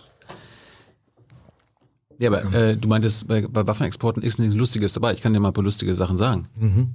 Wir sind ja äh, Platz vier der weltweiten Waffenexporteure Mhm. auf der Welt. Und gleichzeitig behauptet unsere Bundesregierung, dass sie restriktiv, ihre Waffenexport, äh, Waffenexportpolitik restriktiv ist. Ne? Einschränken. Wir machen ganz wenig. Mhm. Da muss man sich ja fragen, wenn wir nicht restriktiv wären, wären wir dann auf Platz eins? Da hast du schon mal einen Witz. Oder restriktiv äh, äh, behaupten sie, dass es ist und dann legen sie die Zahlen vor und 99,2 Prozent aller Anträge werden genehmigt. Mhm. Wenn ich sage, ich, ich bin ein restriktiver Journalist, ich lasse hier nicht alles durchkommen, dann würde ich sagen so 50-50. Also, ich habe hab jetzt nicht gelacht über die Pointen. Ähm, Ja, die, die Witze musst Find- du dir ausdenken. Ja. Ich gebe dir nur die Absurditäten äh, wieder. Äh, mir sind äh, durchaus ganz viele Absurditäten äh, in der Politik bekannt. Ja, ich glaube auch nicht, dass, äh, dass äh, der Antrag gestellt wird, wenn äh, wenn die, äh, wenn das Problem bestehen könnte, dass der Antrag abgelehnt wird, dann wirst du es gar nicht erst bauen. Das wissen die, glaube ich, schon bevor sie anfangen zu bauen. Also insofern wird der Antrag nur dann gestellt, wenn er An Aussicht auf Erfolg hat. Das wäre das, was ich auf die eine Frage antworten würde. Und das andere ist, äh, wir sind auf Platz vier. Es kommt ja auch auf die Waffengattungen an, ähm, die da, die da äh, exportiert werden. Ich bin da kein Fachmann, muss ich ganz ehrlich sagen. Ähm, lese das immer wieder auch mit diesem, äh, mit diesem Blick und denke, scheiße, äh, ja, ich hätte übrigens äh, sehr gerne eine waffenfreie Welt. Ich fände das super. Nur leider ist die Welt nicht so. Und ich sehe das Dilemma, dass wir Waffen brauchen. Ja, um auf dieser Welt überleben zu können, weil sonst kommt der eine mit der großen Keule und haut sie uns über den Schädel und sagt, ich bestimme jetzt hier. Und ich glaube, das ist das, was. Es gibt nicht viele Kontinuitäten in der Menschheitsgeschichte, aber diese gehört dazu, dass sie von von Machtfragen geregelt wird und dass äh, Gewalt ein wesentlicher Faktor ist. Klar. Oder äh, was auch absurd ist natürlich, wir beliefern Diktaturen. Die Saudis, die Ägypter, die dann ihre Bevölkerung unterdrücken können.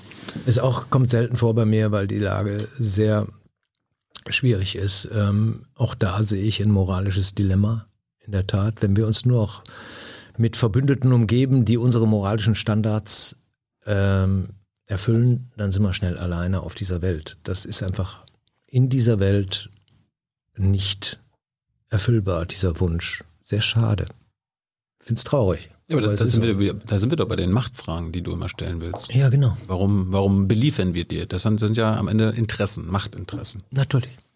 Da kann man Wir ja sagen, brauchen die Verbündete falschen Interessen. auf dieser Welt. Natürlich könnten wir uns zurückziehen und sagen, wir machen nichts mehr mit Saudis, wir machen nichts mehr mit Chinesen, nichts mehr mit Russen, äh, wir machen äh, nichts mehr mit, in Afrika gibt's ja fast nur äh, äh, beschissene Systeme, äh, wir machen nichts mehr mit Afrika. Das heißt ja nicht nichts machen, sondern aber ihnen keine Waffen geben. Ja, wo ist denn die Grenze? Wo bist du aus dem moralischen Dilemma raus? ja, Gewaltwerkzeuge wären vielleicht eine Grenze. Das ist doch. Ja, dann kaufen die die woanders. Und wir, wissen nicht mehr, was drin ist. Wir haben auch nicht mehr die Fähigkeit dazu, sie zu bauen. Ähm, ich will das gar nicht verteidigen. Jetzt bringst du mich in eine Lage, wo ich anfange, die deutsche Rüstungsindustrie zu verteidigen. Ich will nur sagen, dass das Problem für mich nicht so einfach ist und dass ich nicht genau weiß, äh, wo für mich die Grenze wäre.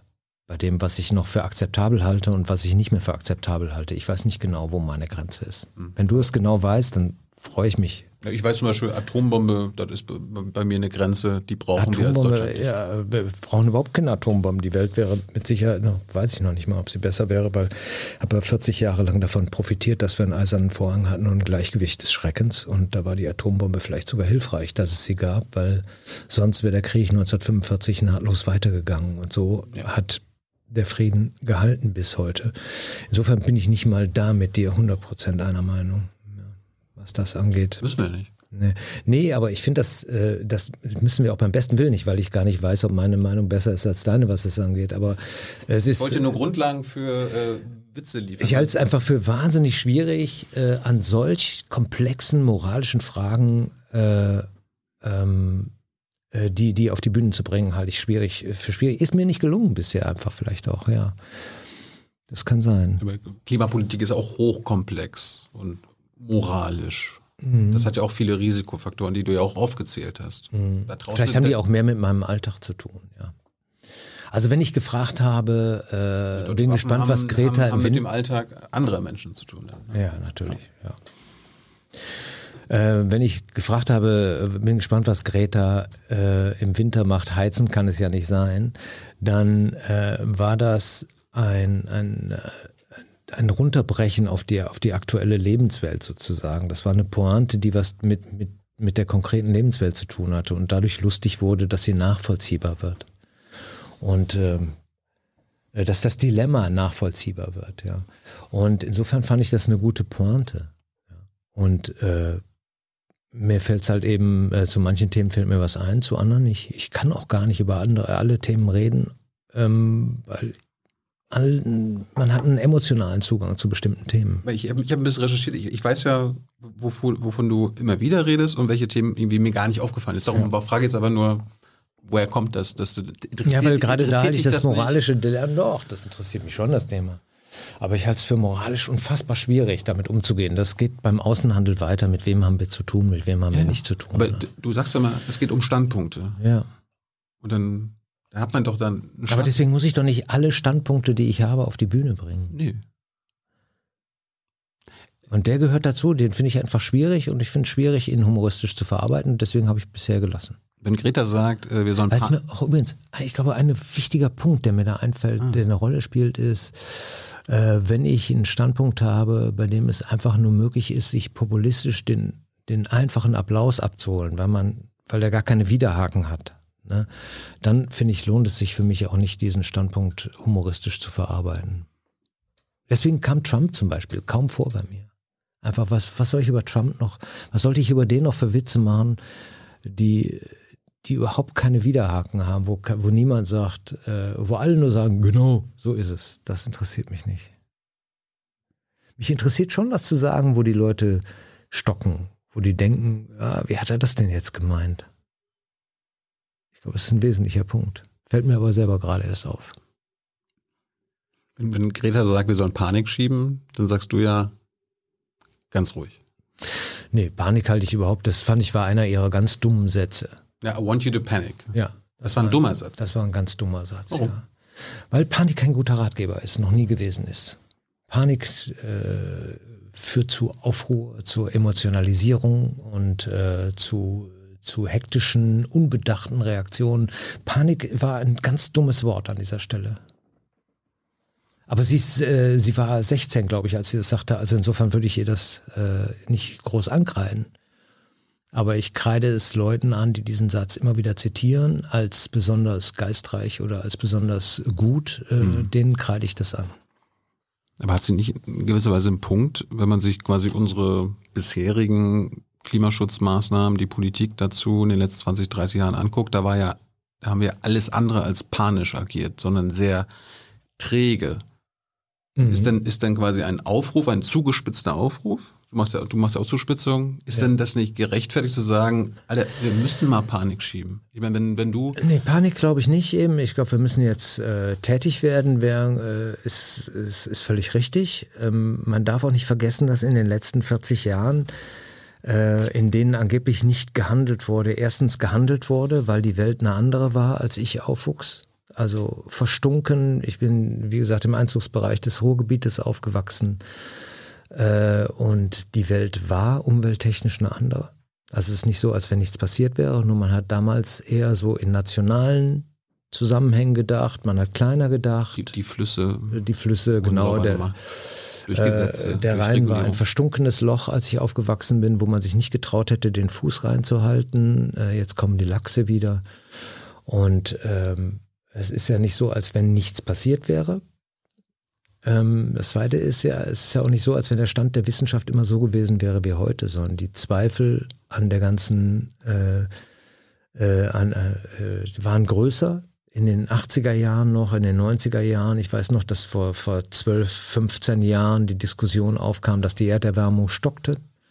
Hm. Das ist äh, diese berühmte Gap gab zwischen, ich glaube, 1995 und 2010, wo die Erderwärmung nicht weiterging wie in den Modellen. Das war ein wesentlicher Punkt, glaube ich, wo viele Leute gehakt haben und gesagt haben, stimmt das überhaupt, was die Klimawissenschaftler sagen? Mhm. Da war der Stand der Wissenschaftlichen nicht so, wie er jetzt im Jahr 2020 sich darstellt, sondern da war es ein anderer und du hattest berechtigte Zweifel, mal zu fragen, wieso, wenn alle Modelle vorhersagen, dass die Welt so und so viel wärmer wird, wieso passiert da nichts in den letzten 15 Jahren? Und dann haben sie rausbekommen, dass das äh, an der, an der Wärmeaufnahmefähigkeit der Weltmeere liegt und dass es irgendwie 2012 oder was weiß ich, ich weiß es nicht mehr auswendig, dann aufgehört hat und dass die Entwärmung dann verstärkt weiterging und so. Aber man kann doch nicht so tun, als hätte man all das, was man heute weiß, dann 2008 gewusst oder hätte es wissen müssen. Aber es geht ja darum, dass Greta sagt, wir sollen Panik schieben, weil wir einfach nicht genug tun.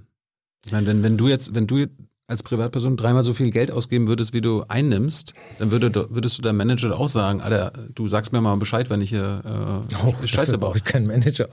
Aber ja, aber du, du, du, du, weißt, was ich meine. Ja.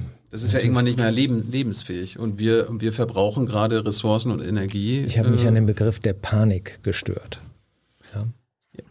Weil ich glaube, dass die Emotionalisierung des Themas nicht gut ist. Ich glaube, dass, es, äh, dass wir nur über die Vernunft in der Lage sind, solche, solche weitreichenden Veränderungen zu betreiben, wie die, die jetzt nötig sind. Mhm. Also ich glaube, dass das nur dann geht mit internationaler Zusammenarbeit. Meine einzige Hoffnung, was das angeht, ist, äh, dass die Chinesen, äh, dass das China äh, in seiner Planungsfähigkeit in der Lage sein wird, den Rest der Welt in eine in eine klimafreundlichere Zukunft zu treiben, dann, wenn es soweit ist. Äh, ich habe wenig Hoffnung, dass dies im Zusammenspiel der, äh, der momentanen Machtsituation auf der Welt so passieren wird, dass wir wirklich vernünftige Klimaziele einhalten können. Es ist doch krass, dass wir, oder dass du jetzt auf, auf einen autoritären fast schon einen ja. diktatorischen Staat warten musst, weil unsere freiheitliche demokratische Gesellschaft das nicht hinbekommen kann? Es ist in der Tat ein, ein, ähm, ein großes Problem, dass autoritäre Staaten in, äh, in Lenkungsfragen natürlich viel flexibler sind, ist ja völlig klar. Aber davon abgesehen. Ja, die brauchen äh, keine demokratische Basis. Es ist ja nicht so, als wenn jetzt nichts passiert. Es ist wahnsinnig viel passiert in den letzten Jahren. Ja, da sind wir uns also, einig, aber es ist nicht genug. Es gibt das Pariser Klimaabkommen. Ob das genug ist oder nicht, wird sich zeigen. Ich meine, nur weil es das Abkommen gibt, heißt ja nicht, dass da was gegen gemacht wird. Das ist ja aktuell die Kritik äh, aller, der, aller Oppositionsparteien außer der AfD und aller Klimaverbände, dass die Bundesregierung zwar dieses, diesen Vertrag unterschrieben hat, aber keine Maßnahmen. Natürlich ist es ein wahnsinniges, eine, eine, eine wahnsinnige Gemengelage im Moment international. Wer muss was tun? Wer ist verantwortlich? Wer gibt wie viel ab? Wie viel Verantwortung ist man bereit selbst zu tragen?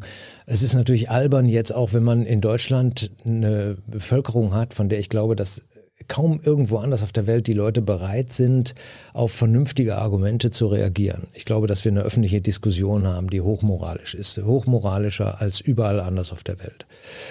Dann kannst du vorausgehen natürlich, erreichst damit aber nichts, als dass du Verhandlungspositionen aufgibst für die nächste Verhandlungsrunde, was deinen eigenen Standpunkt mhm. angeht. Es ist doch so, dass wir uns in einem hochkomplexen Zusammenhang befinden, wo man nicht einfach sagen kann, äh, wir haben jetzt hier die Lösung, jetzt muss was passieren. Äh, wir haben eben nicht diesen autoritären Zusammenhang, in dem wir handeln können. Und das heißt ja nicht, dass ich Sehnsucht hätte nach einem autoritären System. Ich stelle nur fest, dass das so ist, dass Chinesen äh, natürlich in der Lage sind, Pläne aufzustellen, zu sagen, wir machen jetzt noch hier so und so viel, ich glaube 100 äh, Kohlekraftwerke bauen wir noch bis 2035. Dann werden wir einen CO2-Ausschluss haben von und dann geht das runter. Bis 2060 sind wir CO2-frei. Die sind in der Lage, aufgrund ihres autoritären Gesellschaftssystems solche Pläne zu entwerfen. Ja, wir nicht. Aber die, die stört das, die Panik. Also gerät das Wort der, der Panik, Panik, weil das ja, emotional hat, ist. Mich hat, äh, es ist nicht so, als wenn ich jetzt den ganzen Tag nur über dieses Wort nachdenken würde, aber in diesem Zusammenhang, als ich das gesagt habe, hat mich das Wort der Panik sehr gestört, ja. Weil ich die ganze Emotionalisierung damals als nicht hilfreich empfunden habe. Aber ist es nicht manchmal, gibt es nicht Punkte, kannst du ja auch ein anderes Beispiel ausdenken, wo es vernünftig ist, Panik zu verbreiten? Wenn zum Beispiel ein Punkt der Erkenntnis erreicht ist, wo es einfach nicht mehr weitergehen kann, dann muss man auf die Bremse treten. Was hast du denn davon, wenn jetzt Panik ausbricht? Was ist denn dann? Was passiert denn? Ja, panisch agieren im Sinne von, wir müssen jetzt alles Mögliche tun. Ja, dann tun wir, wer ist wir?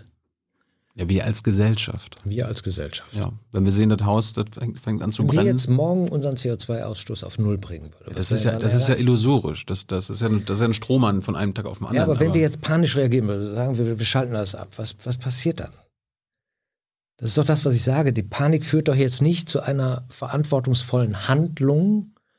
das, führt, das führt zum Umdenken, sodass wir vielleicht äh, 10, 20 Jahre Zeit haben. Panik, funktioniert, äh, Panik führt ja nicht zum Umdenken. Panik Ja, aber- heißt aber- ja, das aber- Umdenken ist schon da und ich weiß nicht, was ich tun soll. Ich renne jetzt einfach mal in eine bestimmte Richtung. Ja. Das ist Panik. Und wozu, wozu führt das? Wo ist der Vorteil? Ja, weil die Vernunft der letzten 20, 30 Jahre, seit Club of Rome, seitdem du bei den Grünen einge, äh, eingetreten bist und dann irgendwann mit ausgetreten bist, hat ja offenbar nicht geholfen. Und dann kommt eine junge Frau, die, die halt das, diese Vernunft emotionalisiert und sagt, wir müssen Panik schieben, weil wir mit voller Wucht gegen die Wand fahren. Also, erstmal hatten wir uns gerade, glaube ich, schon vor fünf Minuten darauf geeinigt, dass schon jede Menge passiert ist seit den 70er Jahren. Ja, Offensichtlich ja, aber nicht genug. Gleichzeitig haben wir neue Probleme uns erarbeitet durch das Wirtschaftswachstum äh, weltweit, durch die Behebung der Armut im Wesentlichen und durch die, durch die Emanzipation der damals noch Dritte Welt genannten Länder, sprich Asien, Afrika, äh, Südamerika, äh, sind, äh, hat sich das Potenzial dessen, was an Zerstörungskraft da ist, für die Natur vervielfältigt. Ähm, ja, das ist so. Die, die Welt wird nie an einen Punkt gelangen, wo man sagen kann, äh, jetzt haben wir einen Punkt erreicht, wo wir, wo wir kein Problem mehr haben. Und Panik wird uns mit Sicherheit nicht an diesen Punkt bringen, sondern ein Verhandlungsergebnis. Das Einzige, was uns weiterbringt, ist ein Verhandlungsergebnis von Regierungen zunächst in Europa. Das ist ein so mühseliger Weg das überhaupt in Europa auf einen Nenner zu bringen. Und dann ist Europa eine winzige Stimme in diesem riesigen Konzert von, von Mächten auf dieser Welt, die in der Lage sind, an diesem, an diesem Rad was zu drehen. 25 Prozent China, glaube ich, ich glaube 17 Prozent USA, Russland, Riesenteil, Brasilien. So, in Brasilien, glaube ich, äh, wählen die ständig irgendeinen, der ihnen sagt, wir dürfen jetzt wieder den Regenwald abfackeln. Ja? Also es ist ja nicht so, als wenn uns Panik da in irgendeiner Form weiterbringen würde. Das Einzige, was uns weiterbringt, ist vernünftige Verhandlungsarbeit. Ich glaube, dass wir wahnsinnig viel dazu gelernt haben in Deutschland. In Deutschland sitzt niemand mehr in der Regierung, der sagt, die Umwelt ist uns egal, scheiß drauf, Hauptsache, ich kann mir morgen einen fetteren Wagen leisten als das, sagt, vorher. das sagt niemand, aber so agieren einige in der Regierung. Nein, das sehe ich so nicht. Nein, ich, wir haben eine Bundeskanzlerin, glaube ich, die äh, für Umweltfragen recht sensibel ist, die aber auch sensibel ist für das Problem des Machbaren. Hey Leute, Thilo hier. Unsere naive Arbeit in der Bundespressekonferenz und unsere wöchentlichen Interviews, die sind nur möglich, weil ihr uns finanziell unterstützt. Und damit das so bleibt, bitten wir euch, uns entweder per Banküberweisung oder PayPal zu unterstützen. Weitere Infos findet ihr in der Podcast-Beschreibung. Danke dafür. Aber ich meine, du hast ja gerade USA, Brasilien, China angesprochen. Da sind ja, das sind ja teilweise unvernünftige, also aus Klimasicht unvernünftige Polit Politik, die, die da gemacht wird. Da kann man ja auch sagen, wir als Europa müssen eben, ebenso mehr vernünftig agieren und noch, noch besser vorangehen. Das ist sehr idealistisch. ja, aber, nee, aber es, nee, es ist ja auch, ist das nicht auch ein bisschen realistisch, weil wir machen uns, vielleicht, vielleicht machen wir uns ja auch nicht. kleiner, als wir sind. Ich meine, Europa ist immer noch der größte Wirtschaftsraum. Wenn wir sagen, hier kommen keine chinesischen Produkte mehr an, die ähm, den CO2-Verbrauch gesteigert haben. Halte ich für völlig naiv, ehrlich gesagt. Ja. Das halte ich. Ja, aber das wird, das wird doch jetzt schon von von der Leyen und Co. diskutiert, diesen, dieser CO2-Zoll. Das ist ja jetzt ja keine linke Du oder. hast gerade gesagt, dann äh, holen wir aus China keine, äh, ke- keine äh, Produkte mehr. Nee, nee, aber Chinesen, Amerikaner, Brasilianer haben ja immer noch Interesse an den europäischen Markt. Und die Zugangsbeschränkungen für unseren Markt bestimmen wir ja. Und da, Ja. da können wir dann auch Klima. Ich halte das für hochgefährlich. Natürlich, klar, können wir, können wir das versuchen, aber Ähm, das wird äh, sehr ambitionierte Politik für, für einen Wirtschaftsraum, der militärisch äh, keine, keine Fähigkeit hat zu reagieren. Äh, in einer Welt, in der es äh, China gibt als herausragende neue Macht, hm. einen riesigen äh, USA, einen USA-pazifischen Wirtschaftsraum, äh, der die Welt äh, hm. unter sich aufteilen wird in den nächsten Jahrzehnten. Und wir als ja. Europäer äh, sollen einerseits, äh, wir wollen keine Waffen, wir wollen äh, die Welt retten, was das Klima angeht. Und gleichzeitig wollen wir aber mit den anderen keine Produkte mehr austauschen, um sie unter Druck zu setzen. Ich halte das für. Ja, das, ich, das, das, war jetzt, das war jetzt nicht mein Punkt, aber. Noch schon. Ja. Nee, die würden ja wahrscheinlich auch ihre Produkte anpassen und ihren CO2-Ausstoß, damit sie bei uns ihre Sachen verkaufen können. Würden wir ja auch machen, wenn in Amerika irgendwelche Gesetze dass sich wir das äh, andersrum erleben werden in den nächsten Jahrzehnten. Aber wo, wo kam jetzt das Militär ins Spiel? Das hast du jetzt schon, das hast du ja schon wiedergebracht. Wo, wovor müssen wir Angst haben? Dass die Amerikaner kommen und sagen, hier, wir besetzen euch, wenn ihr so weitermacht mit eurer Klimapolitik? Gerade, ähm, ich glaube, dass wir, ähm, was das Militär angeht, äh, äh sind wir gerade, glaube ich, ein bisschen weltfremd hier. Also die, die Russen Du bist bei Jung und Naiv. probieren gerade, äh, ja, stimmt, genau. Willkommen. Ja, ist ja richtig. Äh, die Russen probieren gerade an der ukrainischen Grenze aus, wie weit sie mit der äh, amerikanischen Regierung gehen können. Ja. Äh, da geht es um die Verteilung von, von Einflussräumen. Ja, wir leben gerade in, in Zeiten, in denen wir die Aufteilung der Welt in Einflussräume erleben, wie ich das aus dem Geschichtsstudium im 19. Jahrhundert kenne.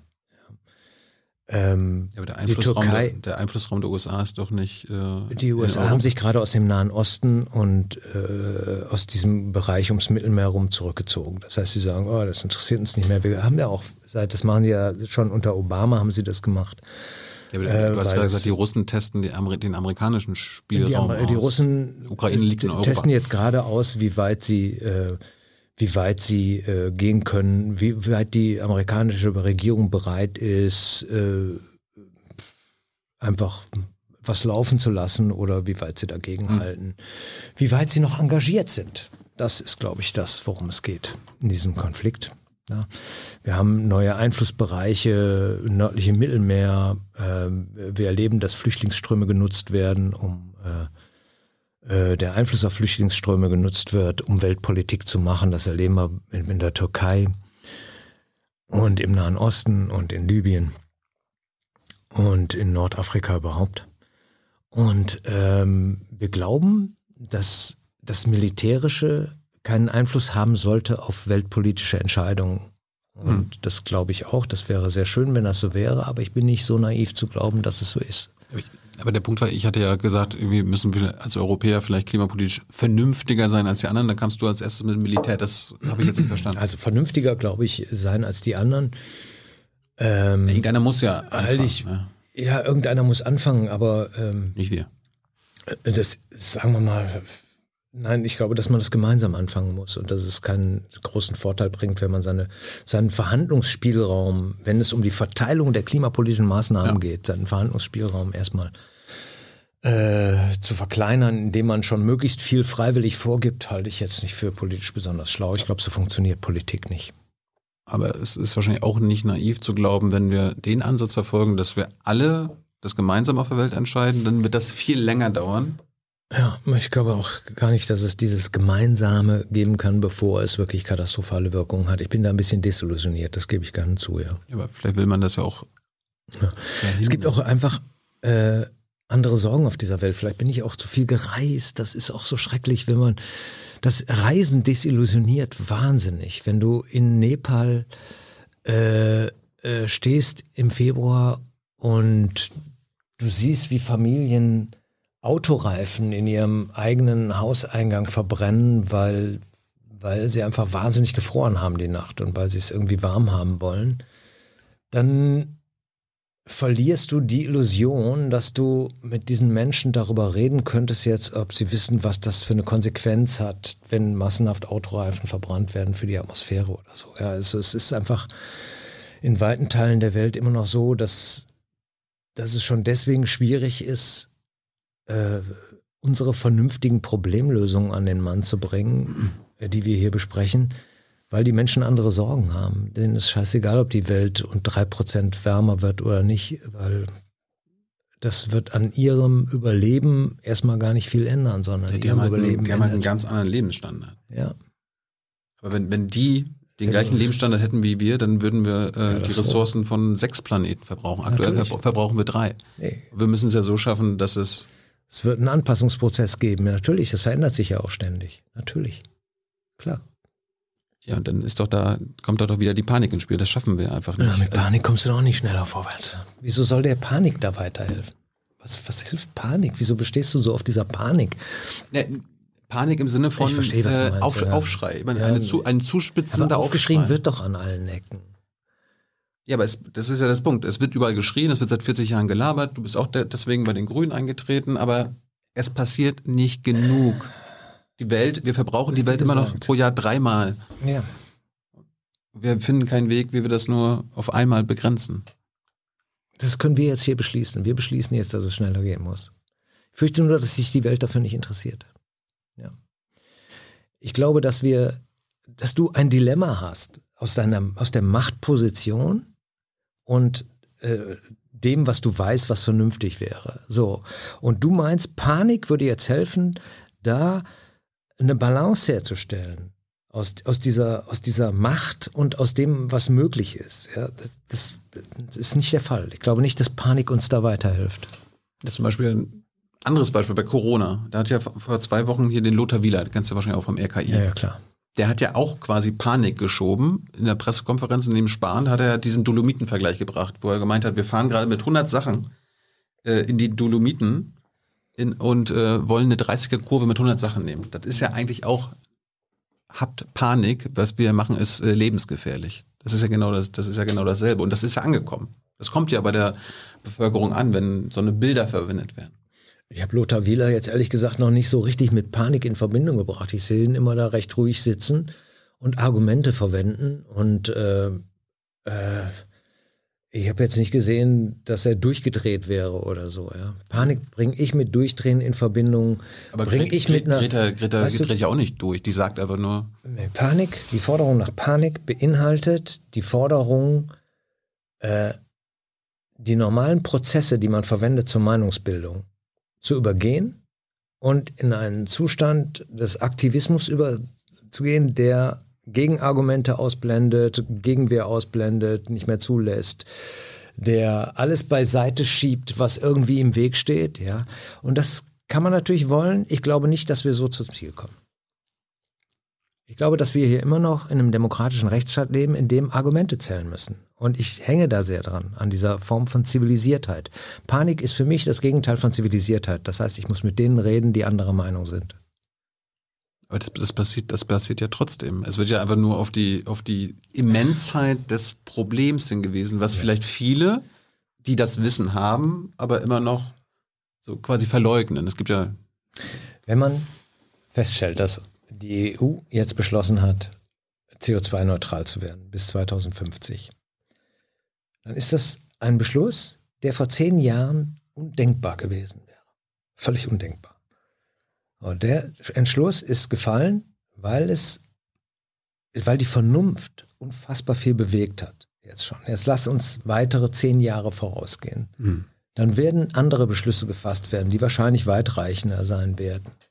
Aber es wird nicht die Panik sein, die uns dahin gebracht hat, sondern die Vernunft, die Erkenntnis von Argumenten, das Zusammenwirken von Staaten.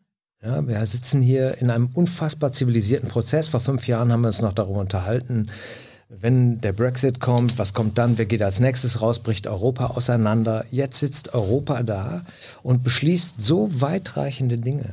Ich finde, dass wir gerade dabei sind, mit Vernunft unfassbar viel zu erreichen. Dass das möglicherweise als nicht ausreichend empfunden wird. Ja, das, kann- das kann ich nachvollziehen. Ja.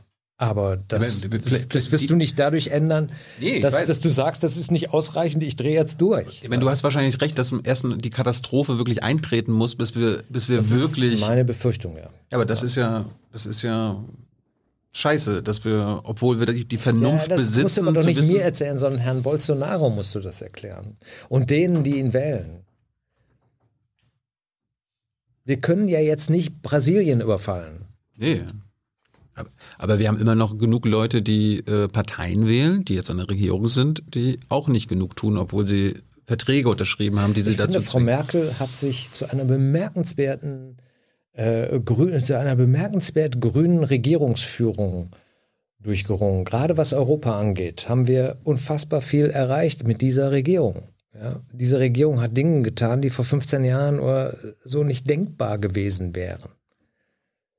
Und hat, es, hat sie vor allen Dingen durchgesetzt. Nicht, nicht beschlossen, wir machen das hier in Deutschland, äh, egal was der Wähler dazu sagt, wir ziehen das durch, ja, sondern sie hat das in Europa durchgesetzt. Gegen Regierungen wie Orban in Ungarn, äh, die, die Polen, äh, Spanier sind für mich auch vor zehn Jahren noch nicht bekannt gewesen als besondere Umweltfreunde, sondern die Plastikflasche kommt in den Strauch und da kann sie 100.000 Jahre bleiben. Das ist in Spanien nicht mehr so. Da bewegt sich wahnsinnig viel. Wir müssen die Leute auch mitnehmen in diese, in diese Zeit. Klar. Ja. Und das erreichen wir nicht, weil wir in Panisch uns vor ein Haus in Spanien stellen und sagen, wir dürfen keine Flaschen mehr in den Strauch stecken, sondern das erreichen wir damit, dass wir Spanier davon überzeugen, dass sie Regierungen wählen müssen, die bereit sind, den Plänen der CO2-Freiheit 2050 zuzustimmen. Und das haben die Spanier, haben eine Wahnsinnsveränderung. Das können wir uns gar nicht vorstellen, wie sehr sich so ein Land wie Spanien verändert hat. Und ähm, da tut sich was, ja. Und so zu tun, als würde da nichts passieren, halte ich für, für abwegig. Wie gesagt, sagt ja keiner, sondern nicht genug. ja, Ist ein Unterschied. ja. Also gibt es Länder, die du noch nicht bereist hast? Ach, ganz viele.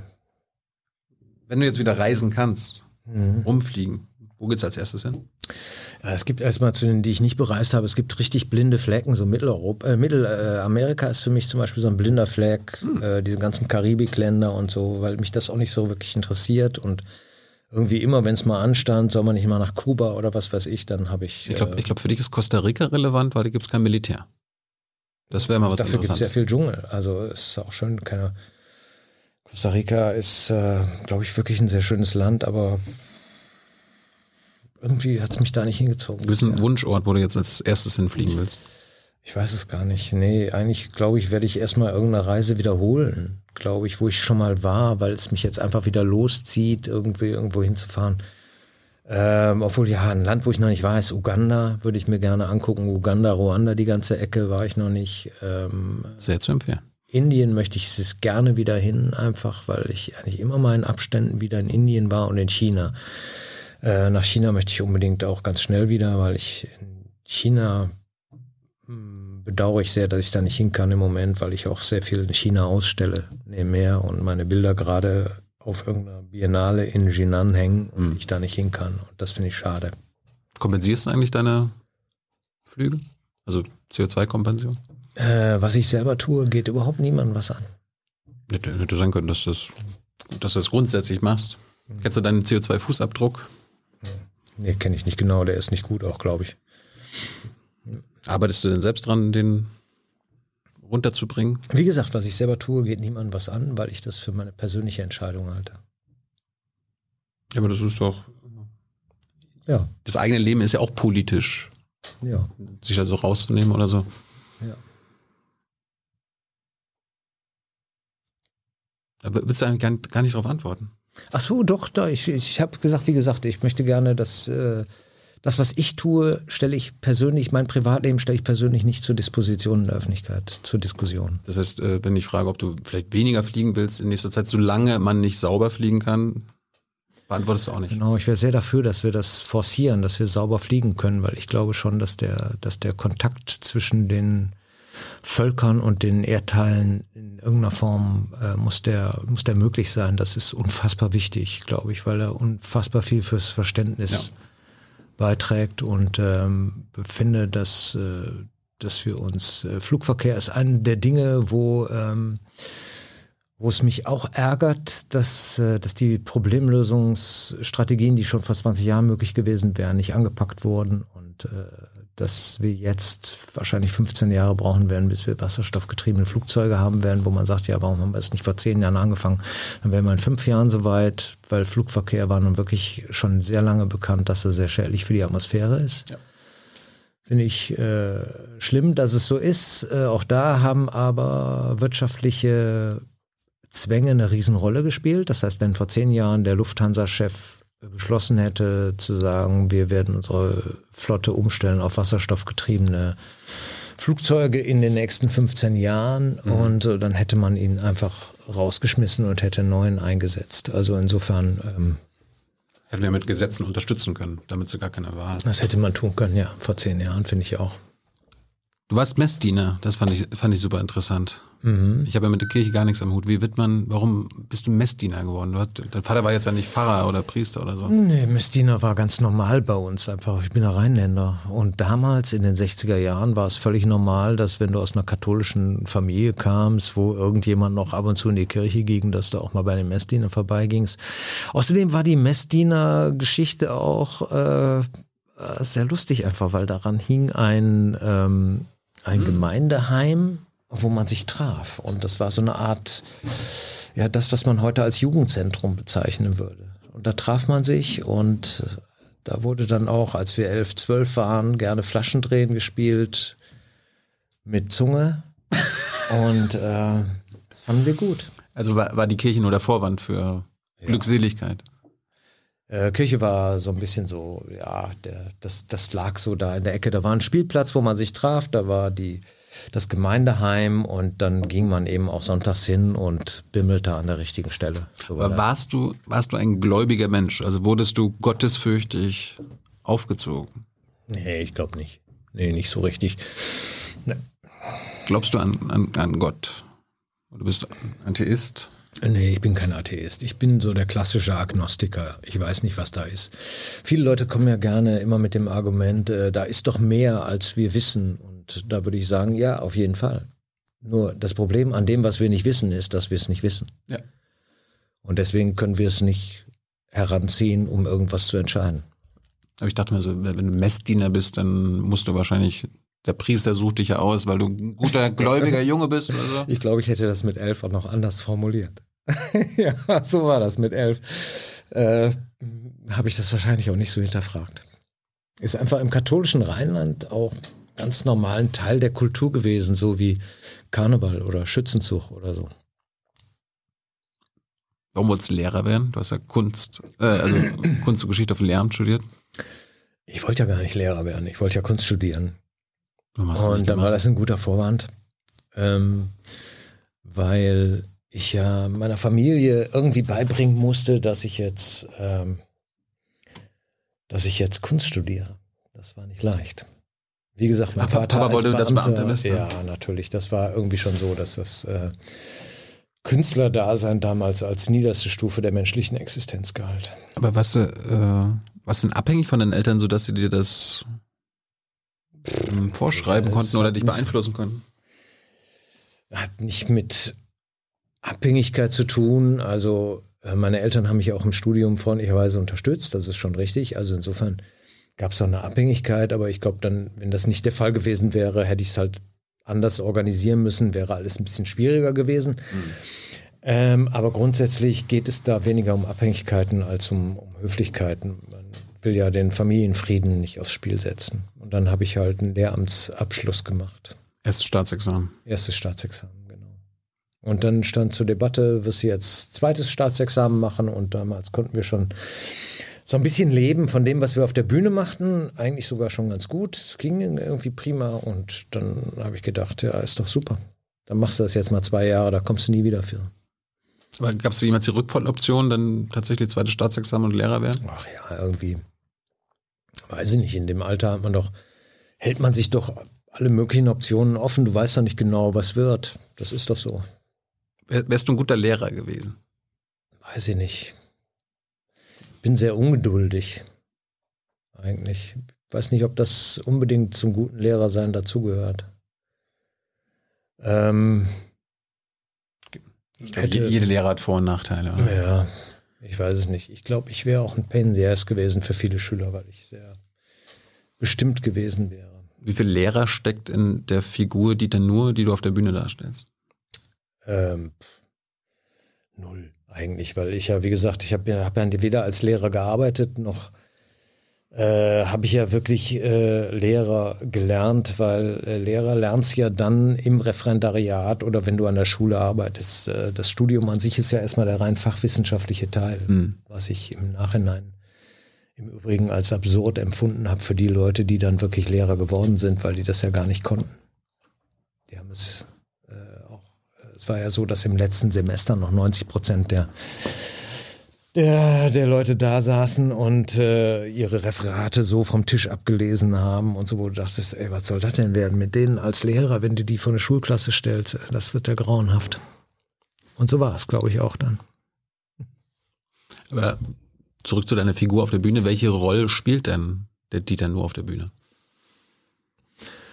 Äh, ach, meine, meine, meine ne? Bühnenfigur jetzt. Ja. Also äh, meine Bühnenfigur ist eigentlich ähm, äh, mit, mit seit der seit der Zeit, wo ich als Einzelperson sprechend auf der Bühne stehe, eigentlich sehr nah an mir dran. Natürlich sage ich immer auch mal wieder Dinge, die ich im normalen Leben nicht sagen würde, spiele eine Verwirrtheit, die ich eigentlich nicht habe, oder spiele äh, genau Bescheid wissen, was ich eigentlich nicht habe. Aber das sind so Einzelparts. Eigentlich ist die Figur schon recht nah an mir dran.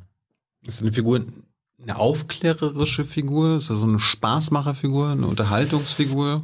Ein Kritiker der Verhältnisse, der Macht? Ja, jetzt hast du es ja schön alles zusammengefasst. Alles auf einmal. Ja, klar. Nein, sie ist äh, in erster Linie ist sie äh, eine dekonstruierende Figur. Sie stellt in Frage. Das ist alles, was ich tue. Ich stelle in Frage. Werd ja auch immer dann, wenn ich nach Lösungen gefragt werde, wird es ja auch schwierig, weil ich dann schon wieder meine eigenen Lösungen in Frage stelle. Das ist so mein Charakter, ja. Natürlich, wenn du mich jetzt fragst nach bestimmten Entscheidungen, wenn, die ich treffen müsste, deswegen wäre ich als Politiker auch völlig ungeeignet, weil ich ständig meine eigene Entscheidung schon wieder in Frage stellen würde. Und aus Unsicherheit macht man das dann oft mit einem Witz, ist ja klar. Ja, das hatten wir ja vorhin schon gesagt. Du kritisierst gerne die Lösungsvorschläge der anderen, aber du, du kennst ja wahrscheinlich auch Lösungsvorschläge, die du magst. Die, über die machst du dich dann irgendwie Oh, ja. lustig, oder? Das ist jetzt so, so pauschal, weiß ich nicht, keine Ahnung. Also ich mache mich, äh, ich, ich, meine Aufgabe sehe ich im Infragestellen. Ja. ja. Und dadurch willst du aufklären. Und das ist, äh, Infragestellen ist meines Erachtens ein wesentlicher Teil der Aufklärung. Ja. Worüber klärst du auf? Äh, das ist auch wieder so eine pauschale Frage. Über äh, Mathematik das, weniger? Das ist eine super Frage. eigentlich. Ich meine, du hast ja auch Nein, weil die ist pauschal. So, worüber klärst du auf? Ich arbeite seit 30 Jahren auf der Bühne. Worüber habe ich, habe ich alles aufgeklärt?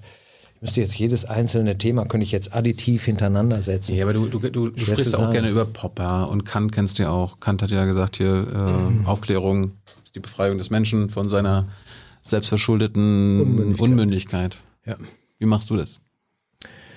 Ähm, Da helfen ja nicht nur bei, Fragen. Bei, mir, ne, bei mir ist es öffentliches Nachdenken und nicht zum Ergebnis kommen, auf jeden Fall. Ich glaube auch nicht, dass Denken jemals zum Ergebnis kommt, äh, was. Äh, Dafür muss man dann eben, wenn man Politiker ist, muss man zum Ergebnis kommen. Das heißt, irgendwann ist Abstimmung und dann wird entschieden Ja oder Nein. Und ich empfinde alles, was Ja oder Nein ist, oft als unzureichend. Das ist ein Grundsatz bei mir im Charakter irgendwo. Alles, was, was eindeutig ist, da, da fehlen Argumente, da fehlt irgendwas. Ja, und so ist es ja auch. Die meisten Probleme sind nicht schwarz und weiß, die meisten Probleme sind irgendwo in Grautönen und dann werden die von dem anderen auch noch anders bewertet als von der. Und dann ist man in so einem, da fängt es eigentlich an, aufklärerisch zu werden. Da, wo man Widersprüche erkennt, Dilemmata erkennt und so, da fängt es an, interessant zu werden. Und das ist eigentlich das Gegenteil von Politik, wo du zu einer Entscheidung kommen musst. Das ist das Schöne am Humor, dass du, dass du eben nicht bestimmt sein musst in dem, was du tust, dass du nicht alles leiten lässt von einer von einer über den Dingen stehenden äh, Leitfunktion, die du auszuüben hast und so weiter. Das muss ich alles gar nicht. Ich kann auch von heute auf morgen alles umstellen. Ich kann auch morgen was anderes denken. Das ist übrigens auch eine der ganz, ganz, äh, eine der Dinge, die ich sehr schade finde, ist, an, der, an dieser Kultur heute mit, mit Kritik umzugehen, ist, dass dir immer wieder die Dinge vorgehalten werden, die du vor fünf Jahren gesagt hast, wo du heute weiter bist, wo du heute sagst, ja, nee, so würde ich das aber nicht mehr formulieren oder, oder heute sehe ich das noch viel schärfer oder so. Ne? Doch mal reden wir Und drüber. das, das, äh, dass du ständig äh, gezwungen bist, dich für Dinge zu verteidigen, von denen du dich selbst schon wieder entfernt hast, äh, dass der Irrtum nicht mehr möglich ist ohne Gesichtsverlust. Das finde ich sehr schade, dass du nicht mehr einfach sagen kannst, oh ja, nee, sehe ich heute anders. Ja. Und ich mache das eigentlich ständig. Ich sehe Dinge eigentlich ständig anders als vor drei Jahren. Wer ist dein Publikum? Weiß ich nicht. Ich glaube, mein Publikum ist wahnsinnig breit. Ähm, Bekifft? Ich, bitte? Nee, nicht bekifft im Sinne von breit, sondern breit gefächert. Eher soziologisch. Ja, bekifft kann man deine Sendung auch gucken. Äh, Glaube ich. Hilft vielleicht. Weiß ich nicht. Möglicherweise behilft, bekifft gucken, ja, ich bin ja kein Kiffer, also. Ja, aber du wirst doch schon wissen, wer jetzt so in deine Sendung kommt, wer äh, dich gut findet, wer deine Tickets kauft. Sind das Nee. Sind das von, ist das von links bis rechts, Linkswähler bis AfD-Wähler? Total überraschend, ja. Ich krieg, äh, habe gestern äh, ein Paket bekommen von einem Öko-Winzer aus Österreich, der sich bedankt für meine Sendung mit einer Kiste Wein. Hm. Habe ich mich total darüber gefreut. Und äh, fand ich total schön. Und äh, dann hast du Leute, die äh, dann kriegst du Applaus von der falschen Seite, dann kriegst du Applaus von der richtigen Seite. Wo ist überhaupt die richtige Seite? Wo ist die falsche Seite? Ja, was, ist, was, ist, denn die falsche Seite? Weiß ich nicht. Machst du einen Witz über Grüne, äh, schreiben dir fünf AfDler, wie geil sie das fanden. Dann machst du Witze über die AfD. Dann schreiben komischerweise keine Grünen, dass sie das geil fanden, sondern das ist ja selbstverständlich. Äh, dann beschweren sich die AfDler. Ähm, es ist. Äh, total durchwachsen. Also wenn ich mein Publikum, mein Live-Publikum sehe, weil ich bin ja bis vor einem Jahr noch immer live aufgetreten, dann kam Corona. Das ist eigentlich das Wesentliche, was ich mache. Das ist ein wesentlicher Teil meiner Arbeit war ja die Tournee. Also das war der riesengrößte Teil von mhm. dem, was ich tue.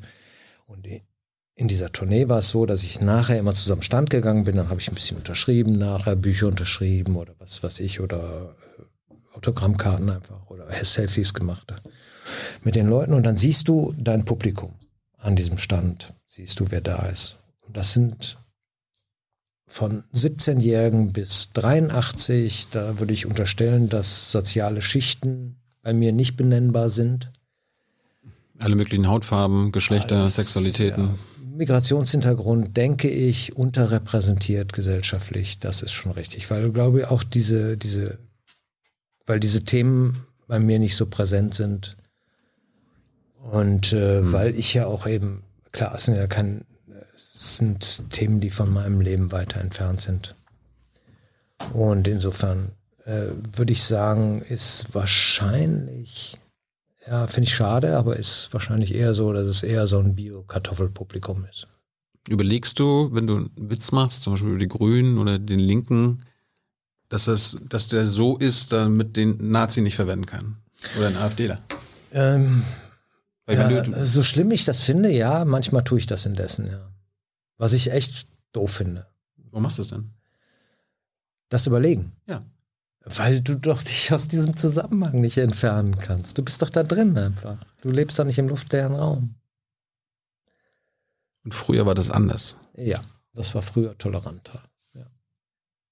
Früher wurde Kritik als solche äh, einfacher wahrgenommen, weil, weil sie, äh, also würde als Kritik als solche wahrgenommen und nicht als, äh, nicht so sehr im Lager denken wie heute. Das glaube ich schon, dass sich das verändert hat.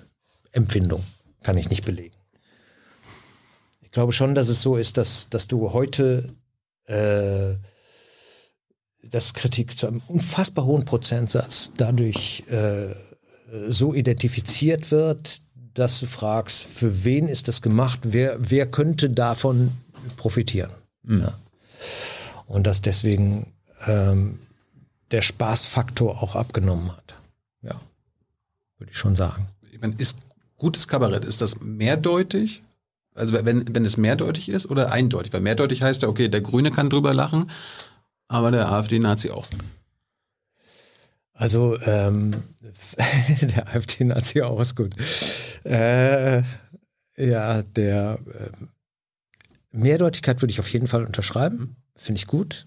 Also wenn es eben nicht so ist, dass es, äh, dass es, dass du stockst, dass du dich fragst, äh, wie hat er das denn jetzt gemeint? Das mhm. finde ich eigentlich schon gut. Ähm, ideologische Beliebigkeit ähm, würde ich jetzt aber auch nicht als Ziel ausgeben. Sondern äh, es ist natürlich schon so, dass ich eigentlich äh, rechten AfD-Lern mit Sicherheit so weit entfernt gegenüberstehe, dass es eigentlich nicht möglich ist, für sie in mein Programm zu gehen und das zu genießen. Ähm, aber natürlich ist jeder Witz über Grüne für die natürlich schon ein Spaß. Und dann gibt es immer Leute, die mal schreiben, äh, geile Sache. Hast du dem Arschloch mal richtig gegeben. Machst nichts gegen. Kannst nichts machen. Hast gerade Ideologie schon angesprochen. Hast du eine Ideologie? Ich glaube nicht, dass es möglich ist, ideologiefrei durchs Leben zu gehen, aber Mhm. Äh, sagen wir mal, meine, meine Ideologie ist dadurch geprägt, dass sie größtmögliche Freiheit für Ideologien vorsieht. Ja. Also ich glaube schon, dass ich, äh, dass, äh, dass ich allen kollektivistischen Ideologien äh, extrem kritisch gegenüberstehe, weil ich mich als Individuum betrachte, das sich ungern einordnet in Gruppen. Und äh, ich bin eher individualistisch orientierter Mensch. Und Jetzt im neoliberalen Sinne? Also jeder ist sein Glückes Schmied? ich habe dieses Neoliberal noch nie verstanden, weil ich den Unterschied zwischen liberal und neoliberal nicht verstehe. Halte das auch für ein doofes Schlagwort eigentlich. Wird immer dann als Totschlagargument verwendet. Ich halte dieses Wort für unverwendbar. Ich wollte, ich wollte ja gerade die Brücke bauen, damit du. Ja, halte das Wort insofern für unverwendbar.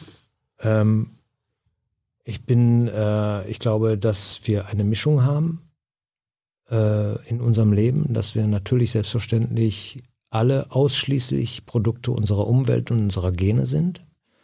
Und trotzdem, dass es unfassbar wichtig ist, als Individuum verantwortlich zu sein für sein Tun, weil wenn wir das nicht tun, dann sind all die, denen wir das nicht zugestehen, sind Pflegefälle.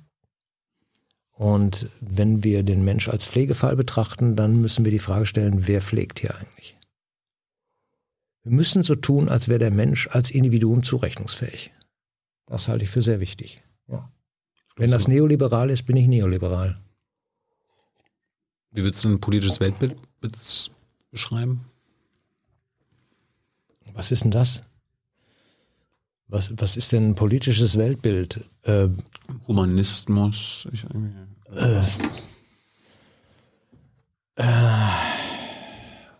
ich bin auf jeden Fall Humanist, ähm, weil ich den Menschen als Krone der Schöpfung sehe, weil er das einzige Wesen ist, das über Sprache verfügt. Und insofern glaube ich, dass ich Humanist bin. Ja, das ist richtig.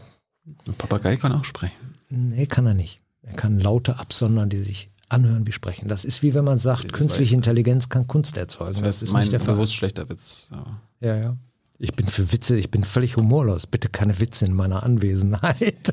Ich, fand, äh, ich habe, glaube ich, die letzte und vorletzte Sendung äh, im ersten geguckt bei dir. Fühlte ich mich ein bisschen angesprochen, weil du über Baerbock gelästert hast und meintest, äh, im Wahlkampf kann man keine kritischen Fragen an sie erwarten. Da fühle ich mich natürlich äh, angepiekst, weil das ist natürlich falsch. Wie kommst du darauf, dass äh, Annalena Baerbock als Kanzlerkandidatin der Grünen keine kritischen Fragen erwarten kann? Äh, das ist Oder hast du, einfach- das, hast du das nicht ernst gemeint? Ähm, erstmal, es ist nicht auszuschließen, dass ich Dinge überzeichne in meiner Sendung. Ähm, das ist äh, bei Satire häufiger der Fall, dass das passiert. Ähm, äh, wenn man aber die Berichterstattung äh, der letzten Wochen so sieht, was äh, wie sie aufgenommen wurde, dann glaube ich, sagen wir mal so, ist die Bereitschaft, sie kritisch zu hinterfragen, geringer als bei allen anderen. Ja, das glaube ich schon. Ähm, ich bin, äh, der Text, den du ansprichst, ist entstanden, nachdem ich in der U-Bahn hier, ich bin zum U-Bahnhof äh, gegangen und da war so ein Kiosk und dann habe ich die Zeitungen gesehen. Und ich habe selten eine Bereitschaft der, der schriftlichen Presse gesehen, eine so übereinstimmende Bereitschaft gesehen, jemanden in einer apotheoseartigen äh, Darstellung aufs Titelbild zu bringen, wie Annalena Baerbock. Die Fotos bestanden, egal welche Zeitung man nahm, von FAZ bis äh, Junge Freiheit war, glaube ich, nicht dabei, ja, das würde ich jetzt auch ausschließen. Äh, von Taz bis FAZ äh, waren die Fotos so, dass, dass sie da stand, etwas von unten fotografiert, nicht von der Seite, kein voyeuristisches, sondern zentral perspektivisch, mittelalterlich. Die Jungfrau Maria guckte mir entgegen. Und ähm, das war bei allen Zeitungen durchs ganze Spektrum gleich. Und ähm, wenn man die Talkshow-Fragen sieht, dann sehe ich auch in den politischen Talkshows im öffentlich-rechtlichen Rundfunk, sagen wir mal, die Bereitschaft, äh, nickend davor zu sitzen, als weit überhöht an gegenüber anderen. Welche Fragen hättest du dann an sie? Habe ich jetzt nicht drüber nachgedacht, beim besten Willen. Ja, aber es gibt ja offenbar viele Kritikpunkte, die du an den Grünen hast und an. Ja, ich mache ab und zu Witze über Grüne, ja, das ist richtig. Ja, aber wenn du sagst, man kann im Wahlkampf von den Journalisten wie mich oder Hans, der gleich kommt, äh, keine kritischen Fragen an sie erwarten, das ich- ist natürlich infam. Nein, das ist meine Erfahrung der letzten Wochen. Ich glaube, wenn die hier Ja, auftaucht, habe ich jetzt, habe ich jetzt keinen, ich habe ja nicht persönlich diesen Blog kannte ich bisher noch nicht und beim nächsten Mal werde ich sagen, außer bei Jung und Naiv wird sie keine kritischen Fragen erhalten. Äh, es ist doch albern, das jetzt äh, so auf die, auf die, auf die Goldwaage zu legen, Ja, diese Formulierung. Damit, damit, bedienst Aber- du, damit bedienst du ja auch ein rechtes Narrativ im Sinne von gleichgeschaltete Presse, die sind alle hier grün. Ich habe nicht von gleichgeschaltet gesprochen. Ich weiß, aber auch damit, damit, damit, ja, aber, damit bedienst du jetzt ein Narrativ, dass alle Kritiker äh, diese Rechte sind, sozusagen. Das ist ja nicht der Fall, sondern ich habe meinen Eindruck wiedergegeben, den ich hatte nach den ersten zwei Wochen. Und den habe ich weiterhin, weil es sie, sie, meine wurde- Erfahrung sie wurde entsprach. vorher kritisch befragt und dann gab es halt jetzt, jetzt die Krönungszeremonie Ja. und da ist natürlich immer ein Hype dabei. Der Hype ist bei Herrn Laschet ausgeblieben, glaube ich. Das kann man sagen. Ist ja wahrscheinlich auch teilweise Der Witz war der, dass er dann am Tag drauf in der Zeitung kam und seine Fotos waren von links unten oder von rechts oben wurde er fotografiert, nicht zentral perspektivisch, meistens eher mit einem so einem Gesichtsausdruck sehr verkniffen. Äh, Laschet ist eigentlich im persönlichen Umgang ein ziemlich sympathischer Mensch. Äh, Das kam in keinem dieser Fotos rüber. Er ist eigentlich so eher so ein gemütlicher Typ, irgendwie, der erstmal so was Angenehmes er hat eine angenehme Ausstrahlung, wenn man sich mit ihm im Raum befindet, ist ein netter Typ eigentlich so, denkt man erstmal freundlich und so. Ihr kennt euch? Äh, flüchtig. Hab ihn einmal getroffen. Annalena auch schon getroffen? Mhm, noch nicht.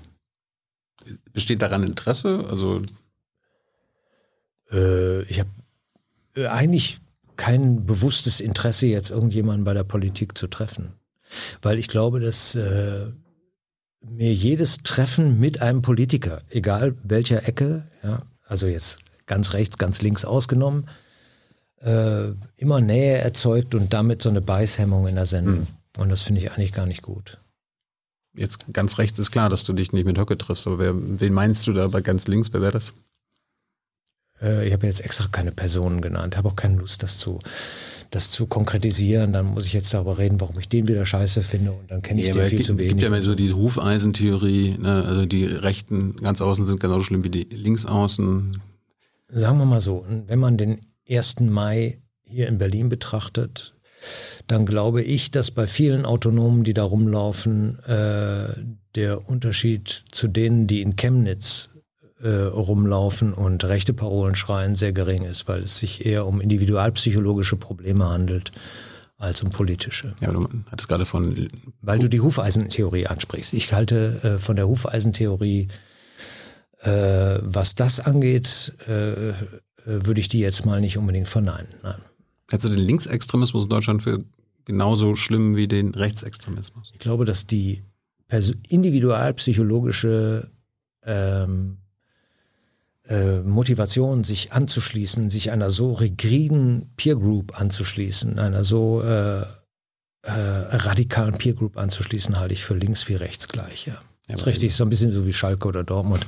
Du wohnst in Gelsenkirchen, dann bist du Schalker, du wohnst in Dortmund, dann bist du Dortmunder. Ja, aber wenn, jetzt, wenn sich auch viele Zuschauer wahrscheinlich fragen, okay, letzten 30 Jahre gab es vier Morde durch Linksextreme und 200 Ja, durch ist richtig. Nazis, ist immer schwierig, das aufeinander. Ja, das weiß ich auch, dass das ein Unterschied ist. Ja. Ich glaube auch, dass äh, ich habe auch sehr viel mehr Angst vor Rechtsextremen als vor Linksextremen, das ist völlig richtig. Und gleichzeitig ist es so, dass äh, bei Linksextremen die Nähe zur Macht sehr viel größer ist als bei Rechtsextremen. Hast du Vorbilder gehabt als Kabarett? Das war ein interessanter Satz übrigens. Ich weiß. Deswegen geh- übergehst du ihn auch gerade so. Ich fand, Dass der hier in Berlin profund wichtig ist bei der Beurteilung. Deswegen halte ich Linke auch für sehr gefährlich. Deswegen ist es, äh, weil hier eine Nähe zur Macht da ist. Egal. Was war die Du, Frage du meinst jetzt? jetzt äh, im Senat oder was? Ja, natürlich ist da eine direkte Nähe. Eine direkte Verbindung auch. Egal. Wir müssen langsam zum Schluss kommen. Mhm. Hast du kabarettistische Vorbilder gehabt? Dieter Hildebrand oder Ach ja. Eigentlich gab's. Harald Äh, äh, ich habe überhaupt keine Vorbilder. Nirgendwo. So. Harald Schmidt fand ich immer super in seiner, ähm, in seiner ähm, zynischen Art und so weiter, aber das kam für mich nicht in Frage. Dafür bin ich eigentlich eher, bin ich so. Ähm, zynisch? Bin ich kein Zyniker, ne, nicht so richtig. Hm. Und äh, der Vorbilder war, wenn überhaupt, dann gab's jemanden, den ich zufällig gut fand, weil er bei uns im Rheinland eben auch sehr populär war. Und Hans-Dieter Hüsch war so ein richtig äh, alter Kabarettist des alten, also des- vom alten Schlag so, der ähm, schon so eine Mischung hatte aus, der konnte auch politisch sein, aber dann war er wieder äh, sehr privat und er erzählte private Geschichten und ich fand gerade diese privaten Geschichten, das hat mich sehr interessiert. Und das hat mich auch so ein bisschen ermutigt, so in meinem ersten Programm sind so ein bisschen so diese privaten Geschichten, die habe ich mich getraut, weil ich wusste, das geht, weil er das machte. Das kann man, glaube ich, so sagen. Darum hatte ich ein paar private Fragen auch gestellt. Hat er sich auch immer so, hat er auch mal so getan, als ob er nicht politisch verortbar ist? Ja, das war auch sein Problem. Also ich denke mal, dass äh, Hüsch dann in den 68er Zeiten ja, ist er ein Jahr lang nicht in Deutschland aufgetreten, weil er nicht konnte, einfach weil jeden Abend SDSler bei ihm auf der Bühne saßen und ihn nach zehn Minuten von der Bühne geschoben haben, gesagt haben, das ist jetzt hier bürgerliches Kabarett, hier wird jetzt diskutiert und dann war er praktisch, hatte er ein informelles Berufsverbot von, von linker Seite bekommen und ist dann in die Schweiz gegangen und ist ein Jahr lang nur in der Schweiz aufgetreten, weil es hier nicht mehr ging. Weil er kein anständiger Sozialist war, wie man ihm vorwarf. Insofern kann es auch sein, dass ich bis heute glaube, dass der Einflussbereich der Linken auf das, was Kultur ist und auf das, was, was geht und was nicht geht, größer ist als das der Rechten. Deswegen, ich bin überhaupt nicht äh, hier, um, weil du eben mit der Hufeisentheorie noch, es ist natürlich nicht so, dass ich hier in irgendeiner Form rechte Gewalt verharmlosen will, sondern dass es darum geht, dass gerade diese, äh, die, die, die Fähigkeit der Linken ähm, zur Beeinflussung von, von kulturellen Prozessen sehr viel weiter fortgeschritten ist. Du bist ja kein Linker. Ich bin in vielerlei Hinsicht bin ich links, natürlich. Aber du sagst immer, du bist nicht politisch verortbar. Ich bin politisch in der Tat nicht leicht verortbar, aber ich habe natürlich auch sehr viel äh, von links insofern. Ich bin ja nicht rechts. Ich habe von rechts sehr viel weniger Nö. als von links. Ja, aber ich meine, die Themen, die wir jetzt die- zwei Stunden lang durchgegangen sind, die Ja. Positionen, die du da bezogen hast, das sind ja typische Positionen, sag mal, für Konservativen, für einen Das soll ich liberal-konservativen. stehen lassen. Ist zukunftsorientiert, was ich mache. Ist nicht bewahrend auch. Ist, äh, nee, glaube ich nicht, dass man das so zusammenfassen kann. Ich glaube, dass das äh, eine begrenzende, eine geistig begrenzende Haltung in unserer Zeit ist, Dinge etikettieren zu wollen, um sie, äh, um sie beherrschbar zu machen. Aber ich glaube nicht, dass ich als konservativ benennbar bin. Ich halte Dinge für, für ganz wichtig, die, äh, die, äh, die man nicht mit Konservativismus in erster Linie in Verbindung bringt. Ich bin großer Anhänger des Sozialstaates. Ich glaube nur, dass er falsch Der beurteilt wird, zum Konservative auch. Ich meine, wir sind, wir sind jetzt ja nicht. Ja, bei. ich bin- wehre mich ja nur gegen die Etiketten, weil sie es zu einfach machen. Dinge benennbar machen, um sie abheften zu können. Da bin ich nicht dabei. Und deswegen sage ich oft nicht verortbar, weil ich glaube auch nicht, dass das verortbar ist, was ich mache. Aber wenn ich jetzt sage, ich verorte dich eher im liberal-konservativen Spektrum, Liberal würde ich noch als erstes gelten lassen, ja. Liberal ist aber nicht konservativ. das stimmt. Aber Liberal beinhaltet, dass mir zum Beispiel, dass ich absolut eintrete für freie Lebensentwürfe, zum Beispiel. Ja, liberal-konservativ im Sinne von, du bist jetzt nicht wertekonservativ, so wie die äh, Werteunion, die da eher an AfD ist. Das Nein, ist die eindeutig. Konservativen, Konservative an sich kenne ich noch so als Leute, die sagen, äh, schwul ist aber komisch. Das ja, stimmt. Oder äh, ähm, äh, warum sollen Schwule heiraten können? Unsere Bundeskanzlerin, was ich bis zum Ende überhaupt nicht verstanden habe, meinte irgendwie, äh, hat sich gegen, äh, gegen eine schwule Hochzeiten ausgesprochen, was ich nicht verstanden habe. Ja. Aber moderne Konservative äh, stellen das heutzutage nicht mehr in Frage. Was ist denn moderner Konservativer? Das ist eine interessante Wortschöpfung. Also das sind die, die das Rad nicht mehr zurückdrehen wollen. Die haben dann den, den Kulturkampf. Konservative wollen meistens das Rad nicht zurückdrehen, sondern die wollen das Rad da behalten, wo es gerade ist. Genau. Ne? Da bin ich nicht. Nee, bin ich nicht für. Ich sehe noch viel Fortschrittsbedarf. Dieter, vielen Dank für deine Zeit. Danke. Ging auch. länger als verabredet. Wie lange ist es denn? Mensch, dass ich die Uhr nicht ausgemacht habe. Hier war eine scheiße Eier, 20 nach Wir wir hätten jetzt wahrscheinlich noch zwei Stunden länger äh, reden können, aber heute Abend ist Fußball. Ja, eben, ich muss mich noch warm machen. Wir hätten noch über Cancel Culture reden können. Auch gut, ja. Auch ein interessantes Thema. Über die Alice Hastas Geschichte. Ach, lohnt es sich darüber noch zu sprechen? Ja, eigentlich schon. Aber ich glaube, dass Ich meine, unsere, im unsere Moment, jungen ähm, Zuschauer haben, haben das äh, natürlich angemahnt, aber vielleicht kommt da noch Zuschauerfragen. Ja, können wir gerne machen. Ja? Ja. Dieter, vielen Dank für deine Zeit. War sehr spannend. Ich weiß gar nicht, wie lange. Oh, zwei Stunden 20. Ja. Äh, wie machen wir das denn jetzt mit den Zuschauerfragen? Hans, Jetzt, komm, guck mal, der, Hans kommt setzt sich gerade. jetzt hin. Ah, ja. Ich äh, wechsle mich jetzt selbst aus. Ach so, du wechselst dich selbst aus. Dieter. Ja, gibt's denn sowas? Ja. Du kannst noch? Ja. Bin ein, bisschen, bin ein bisschen jetzt angestrengt, sagen wir mal so. Aber egal.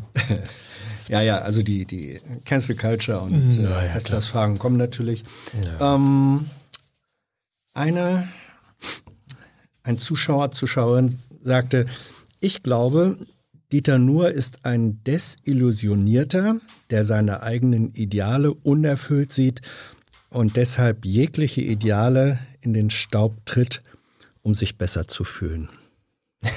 Das ist eine küchenpsychologische Zusammenfassung, die dazu dient, sich selber als Moraliker darzustellen und besser zu fühlen.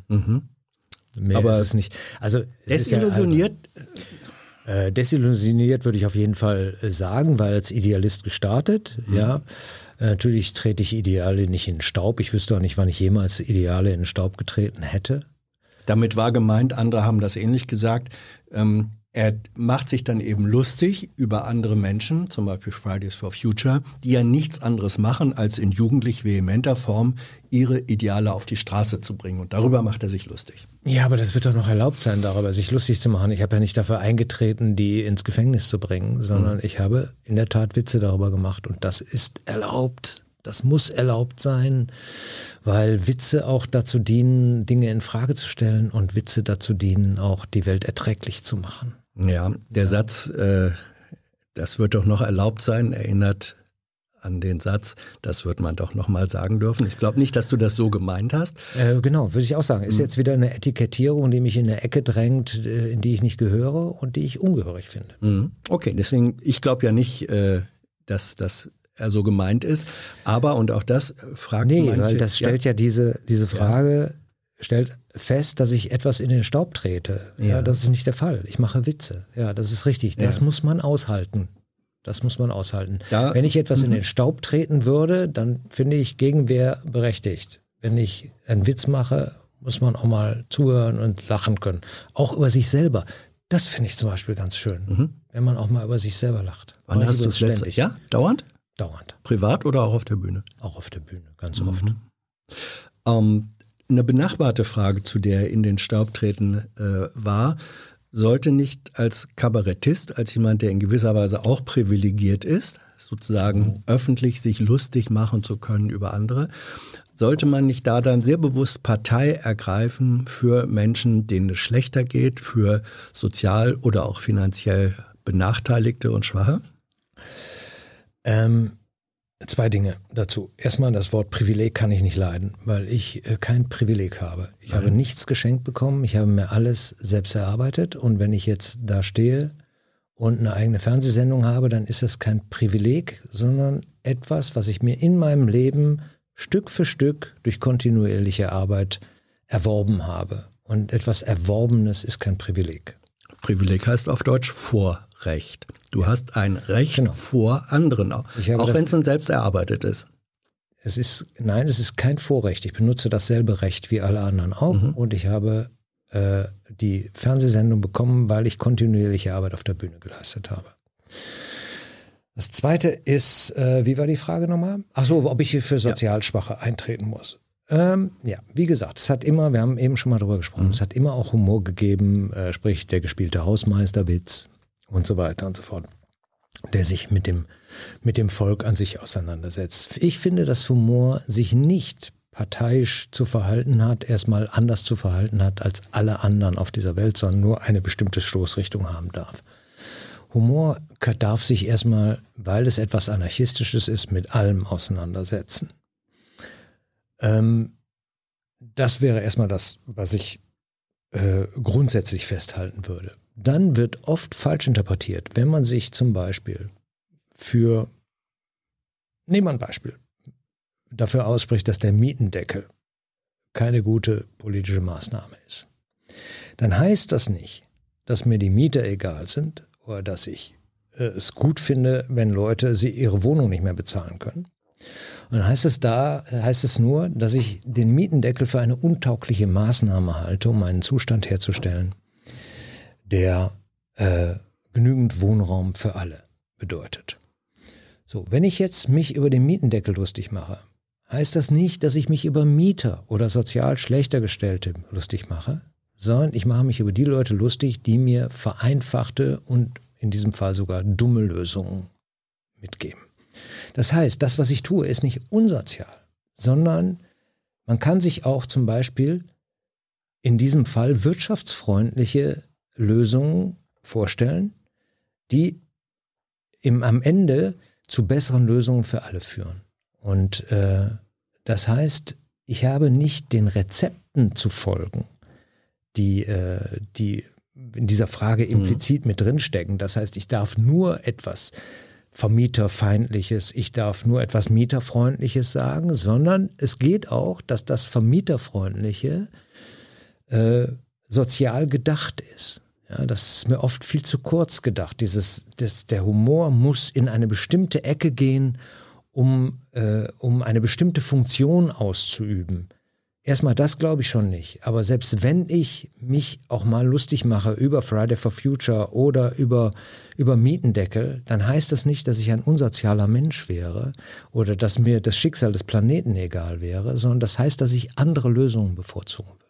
Schicksal des Planeten, da wurde darauf hingewiesen, ähm, dieses Interview oder dieses Gespräch wird geführt am Tag, der der nationale World Overs Earth Overshoot Day ist. Ja. Ähm, du nickst bei dem Begriff, weißt, was das bedeutet, ne? Ja, ja, klar. Das bedeutet, dass sozusagen rechnerisch betrachtet Deutschland heute den Anteil an Ressourcen, den dieser Globus für uns in einem Jahr produziert, haben wir in fünf, noch nicht mal fünf Monaten verbraucht. Ähm, das siehst du aber nicht als Anlass für Panik im Sinne von dringendem Handlungsbedarf an. Wie gesagt, darüber haben wir uns ja lange genug unterhalten. Panik halte ich für überhaupt einen sehr schlechten Ratgeber. Ich glaube auch, dass die absolute Festlegung des Tages hat natürlich äh, dieses, dieses Tages jetzt als Tag, wo wir die natürlichen Ressourcen fürs ganze Jahr verbraucht haben, äh, ist ähm, interessanter Gimmick, aber es ist nicht das, äh, was, was jetzt äh, was soll ich mit diesem Datum anfangen äh, in humoristischer Hinsicht jetzt? Also es ist so, dass wir von einem Ist-Zustand ausgehen, dass wir eine westliche Welt hatten vor, in meiner Jugendzeit, in der Zeit, in der ich aufgewachsen, sozialisiert wurde und wir hatten eine dritte Welt, die hatten nichts, die waren arm, die hatten Hunger. So, jetzt äh, hat sich die Welt seitdem weiterentwickelt und sie hat sich in vielerlei Hinsicht äh, verbessert und in vielerlei Hinsicht verschlechtert. Tatsache ist, dass wir hier im Westen immer noch sehr viel mehr Energie verbrauchen pro Kopf, als uns eigentlich zustehen würde, wenn die Welt eine gerechte wäre. Man kann aber von diesem Ist-Zustand nicht ausgehen, sondern man muss den historischen Zustand mit einschließen. Das heißt, man muss sehen, wo kommen wir her, wo gehen wir hin. Das Ziel muss sein, dass wir hier in der westlichen Welt unsere Energieressourcen besser verwalten. Das heißt, dass wir unsere Energie äh, Grundlagen, ähm, dass wir die Energieerzeugung auf ökologische Füße stellen. Da sind wir massiv dabei. Ein Riesenproblem ist, dass in diesen anderen Teilen der Welt, die gerade aus der Armut aufgestiegen sind in den letzten 30, 40 Jahren, der Ressourcenverbrauch exponentiell vergrößert in den nächsten Jahrzehnten. Und dass wir da, das ist der, wird der entscheidende Punkt sein, wo sich die, äh, wo sich die Entwicklung der Welt entscheiden wird. Wohin gehen wir klimatechnisch? Und das wird der Punkt sein, über den wir politisch nachdenken müssen. Wenn wir jetzt sagen, wir haben hier in Deutschland heute diesen Tag, wo wir unsere Ressourcen verbraucht haben, dann hilft uns das erstmal bei der Erkenntnis keinen Deut weiter. Und Panik hilft uns schon gar nicht. Mhm. Ähm, man könnte natürlich bei diesem äh, Tag auch sagen, wir vergleichen es damit mit einer Familie, die hat ein bestimmtes Monatsbudget ja. und stellt am 10. des Monats fest, ist alles schon verbraucht. Das würde dann eben doch Handlungsbedarf äh, bedeuten. Ähm, ja, ja. Vielleicht, vielleicht schwierig, einen Witz drüber zu machen, nicht, oder? Äh, was soll ich dazu jetzt sagen? Es ist so, dass wir, äh, dass wir in der Tat ein Problem damit haben, dass wir zu viele Ressourcen verbrauchen. Ja, was soll ich dagegen argumentieren oder was wird erwartet? Ich meine, das ist doch nicht das, was ich tue. Nö, nö, also Tatsache die, ist, dass wenn ja. diese Familie zum Beispiel ja. äh, das Geld verbraucht hat in diesem Monat, um sich Essen zu kaufen, dass es schwer sein wird, im nächsten Monat das Budget einzuhalten dann, mhm. weil das, weil immer noch Essen gekauft werden muss im nächsten Monat und dass die Verteilungskämpfe, die mit dem, mit dem Ressourcenverbrauch zusammenhängen weltweit, schwer zu handeln und schwer zu steuern sind. Ja. Mhm. Und dass man sich mit dem äh, zugegebenermaßen sehr eingänglichen Beispiel der Familie, die zu wenig Geld ausgibt, die, die Lage ein wenig zu einfach die zu wenig macht. Geld hat. Ja, die, die, mehr Geld zu wenig Geld hat oder mehr Geld ausgibt, als sie hat. Ja, das mhm. eine ist das andere vermuten. Ja. Äh, dass man es sich mit diesem Bild ein bisschen zu einfach macht, weil man die äh, komplexen, die super komplexen Verteilungskämpfe, die mit, den, mit der äh, globalen Ressourcenverteilung einhergehen, damit so weit simplifiziert, als wären sie einfach zu lösen und das sind sie nicht. Mhm. Da war eine Frage, die gesagt, weil du das häufiger auch äh, sagtest und darauf hingewiesen hast, auf die Komplexität der Verhältnisse, mhm. sagt aber die Art und Weise, wie Dieter nur das zum Anlass nimmt und sich dann sozusagen über alles witzig macht äh, oder über alles lustig macht, das ermöglicht den Menschen, denen es in den komplexen Verhältnissen, so wie sie sind, eigentlich ganz gut geht, dass sie sich lachend zurücklehnen und sagen, naja, weiter so. Das glaube ich nicht, dass es der Fall ist. Ich glaube, das ist eine Unterschätzung der Menschen. Mhm. Ich halte das auch äh, für, für arrogant, den Menschen das zu unterstellen, dass sie so simpel gestrickt sind. Ich glaube nicht, dass es so ist. Hier wurde gefragt, ähm, kannst du dir vorstellen, ein kabarettistisches Gipfeltreffen, Dieter Nuhr, Volker Pispers? Hättest du Lust dazu? Wärst du dazu bereit? Äh, was soll das sein? Ein kabarettistisches Gipfeltreffen? Gemeinsam also, auftreten? Oder? Äh, ja, ein gemeinsamer Auftritt, ein äh, sozusagen. Wir sind schon mal gemeinsam ein, aufgetreten, glaube ja? ich. Ich glaube ja. Ah? Wenn mich nicht alles täuscht. In, okay. Natürlich in Fernsehsendungen und ja, so weiter ja. und so fort. Aber ich meine, aber der tritt doch gar nicht mehr auf, äh, glaube ich. Nee, äh, anscheinend gibt es Menschen, die da, die da gerne so ein, ein Revival hätten und sagen, das wäre doch mal was. Sozusagen ihr beide auch mit zwei ja unterschiedlichen ja. Auffassungen der Rolle dessen, was Kabarett ist oder sein kann. ich würde mit Volker Pispers jetzt selbstverständlich gar nicht mehr reden, weil er mich als kabarettistischen Arm von Pegida bezeichnet hat mhm. und ich das einfach eine unfassbare Beleidigung finde und gleichzeitig auch eine typische ideologische Verbohrtheit erkennen lässt, äh, die jede andere Meinung nur als dämonisch erkennen kann, ja, dass, dass der mich wirklich in diese Nähe gestellt hat, obwohl er weiß, dass ich natürlich in jeder Sendung eigentlich auch über die AfD herziehe, allein schon, äh, weil das meine tiefste Überzeugung ist, weil ich eben alles andere bin als rechts dann ist so eine Bezeichnung, die Pispers damals gewählt hat, einfach so unfassbar niederträchtig und mies, dass ich natürlich mit ihm mich nicht in einem Raum befinden möchte. Und wenn er da jetzt sagt, ja, das war Satire, das war Überspitzung? Das ist keine Satirung, das ist eine Etikettierung. Okay. Ähm, es wurde gefragt, wo es auch um die Verwendung von Begrifflichkeiten gibt, weil du äh, gesagt hattest, ähm, Shitstorms seien sozusagen die humane Version von Pogromen. Ja, es ist das im Zusammenhang gerissen worden. Ja, ist ja, richtig. Ich habe ja extra darauf hingewiesen. Ja. Ich habe genau erklärt danach. Ich sage, dass es um die Funktionsweise der Zusammenrottung geht. Es ging um Pogrome im Mittelalter im Übrigen in dem Zusammenhang und nicht um die Pogrome von 1939. Auch das wurde aus dem Zusammenhang mhm. gerissen dann. Ich glaube, dass der Shitstorm exakt so funktioniert. Er ist das, was mir den Menschen in der Masse so unfassbar verdächtig macht. Nämlich, dass er sich zusammenrottet, sich gegenseitig eskalierend hochschaukelt und dann dazu in der Lage ist, Dinge zu tun, die absolut inhuman sind. Und äh, insofern, so habe ich das erklärt. Ich habe das genau deutlich gemacht, in welchem Zusammenhang ich das sehe. Ich habe sogar gesagt im Originalzusammenhang, dass ich das nicht vergleichen will. Dass dann natürlich dieser erste Teil rausgerissen wird, ist klar, das hat was damit zu tun, dass man gerne den Andersdenkenden etikettiert, abwertet, ausschließt aus der Diskussion. Und das ist da sozusagen so prototypisch passiert wie an kaum einem anderen Ort. Mhm. Wobei, es gibt bei mir äh, ja. niemals einen Vergleich von Shitstorm und Drittem Reich. Den hat es nie gegeben und der ist so rausgerissen worden. Das ist ein typische typischer Fall übrigens auch, dass ich, dass ich recht habe mit dem, was ich sage, dass der Mensch eben in seiner Zusammenrottung sich von der Wahrheit entfernt und dazu neigt, den Feind eben kaputt zu machen. Äh, jetzt muss ich sagen, der Fragesteller, Fragestellerin, weiß nicht, Geschlecht war nicht angegeben, hat äh, explizit darauf hingewiesen, dass er sagt, ich meine hier ähm, Pogrom im historischen Sinn, also nicht 39, sondern schon vom Mittelalter beginnend. Ähm, es bedeutete eben die Verfolgung bis hin zur Vernichtung von Menschen wegen ihrer Religion, ihrer ethnischen Zugehörigkeit, ihrer Besonderheiten. Ja. Das kann doch aber Dieter Nuhr heute nicht auch in diesem historischen Kontext nicht ernsthaft für sich in Anspruch nehmen. Habe ich sowieso nicht für mich in Anspruch genommen. Auch das ist ein Zusammenhang, äh, aus dem Zusammenhang gerissen. Ich habe das nicht für mich in Anspruch genommen. Also ich habe gesagt, der Shitstorm an sich, die Funktionsweise des Shitstorms ist die, die dem entspricht, wenn die Leute sich früher vom Stadttor getroffen haben. So habe ich das gesagt. Mhm. Ja. Die Leute, die äh, sich zusammenrotten mit der Mistgabel, ich glaube, ich habe die Mistgabel auch genannt. Ja. ja ja. und dann anfangen äh, auf ihre äh, potenziellen, auf, auf das, was sie als Feind betrachten, loszugehen. Ja? Und das ist in der, in der psychologischen in der psychologischen Funktionsweise, dass man sich gegenseitig aufschaukelt, dass man sich zusammenrottet, man glaubt, man ist, äh, man fühlt sich mächtig in der Masse.